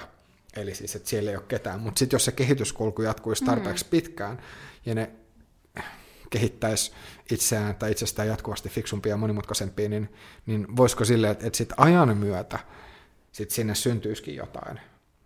Niin. Erittäin hyvä kysymys ja tota noin, erittäin hyvä kysymys ja mieltä avartava. Voisi varmasti olla, koska tavallaan jotenkin ajattelen, että itsetietoisuuteen liittyy kuitenkin joku, jotenkin aivot, niin tavallaan sitä pidemmällehän ne saa niitä, niiden neuroverkkoja, mm. mitä pidemmälle ne menee ja jotain tällaista. Mutta siis Joo, todella mielenkiintoista pohdintaa. Meidän pitää ruveta lopettamaan, mutta mun mielestä on hyvä jättää ihmiset tähän lennokkaaseen ajatukseen. ajatukseen. Ja mä itse haluaisin olla näkemässä tuon, tuon kun toi tapahtuu, että robotti tekee robotteja ja sitten homma vaan niin kuin lähtee ihan lapasta. Mutta mä luulen, että Sä haluaisit robotit, olla näkemässä sen. Jotenkin mä haluaisin olla näkemässä. Mutta mä luulen, että mä en pääse gameihin mukaan. että ne on, ne on pistänyt mut niin sanotusti matalaksi jo aika mä, paljon ennen. Voisi ajatella niin, että se olisi, se, olisi, tota, se olisi mielenkiintoista, jos se voisi tapahtua jossain vähän – voisiko sanoa ulkoistetuissa turvallisemmissa olosuhteissa, että vaikka Marsin pinnalla. No joo, tai näin. no joo. Että, tota, että joku, joku semmoinen, että, että musta, musta olisi siisti nähdä, että noin, noin tapahtuu, mutta se, että, että, että, että se, Voisi vähän niin kuin boksista katsoa Niin, sitä. siis sille, se olisi kuitenkin joku turvallinen semmoinen sandbox, hiekkalaatekko. Niin, niin, niin kyllä. Sitten se, sit se olisi kyllä Niin, jep. Joo. Kiitos Rami ihan super paljon, kun olit vieraana. Tämä oli tosi mukaansa tempaava keskustelu. No, kiitoksia sinne, täällä oli erittäin mukava olla. Kiva. Ja tota, kun kuuntelit tämän jakson, niin mä toivon, että sä tykkäät ää, tästä YouTubessa ja jossain muualla, missä kuuntelit, koska se auttaa mua super paljon. Ja tilaatte mun YouTube-kanavan, jonka mä oon laittanut just ää, pystyyn kunnolla, niin ää, tuut tilaamaan. Ää, kiitti kun kuuntelit. Moikka! Ja hei, pistäkää kommentteja sinne tuben puolelle. Joo, ehdottomasti. Thank you.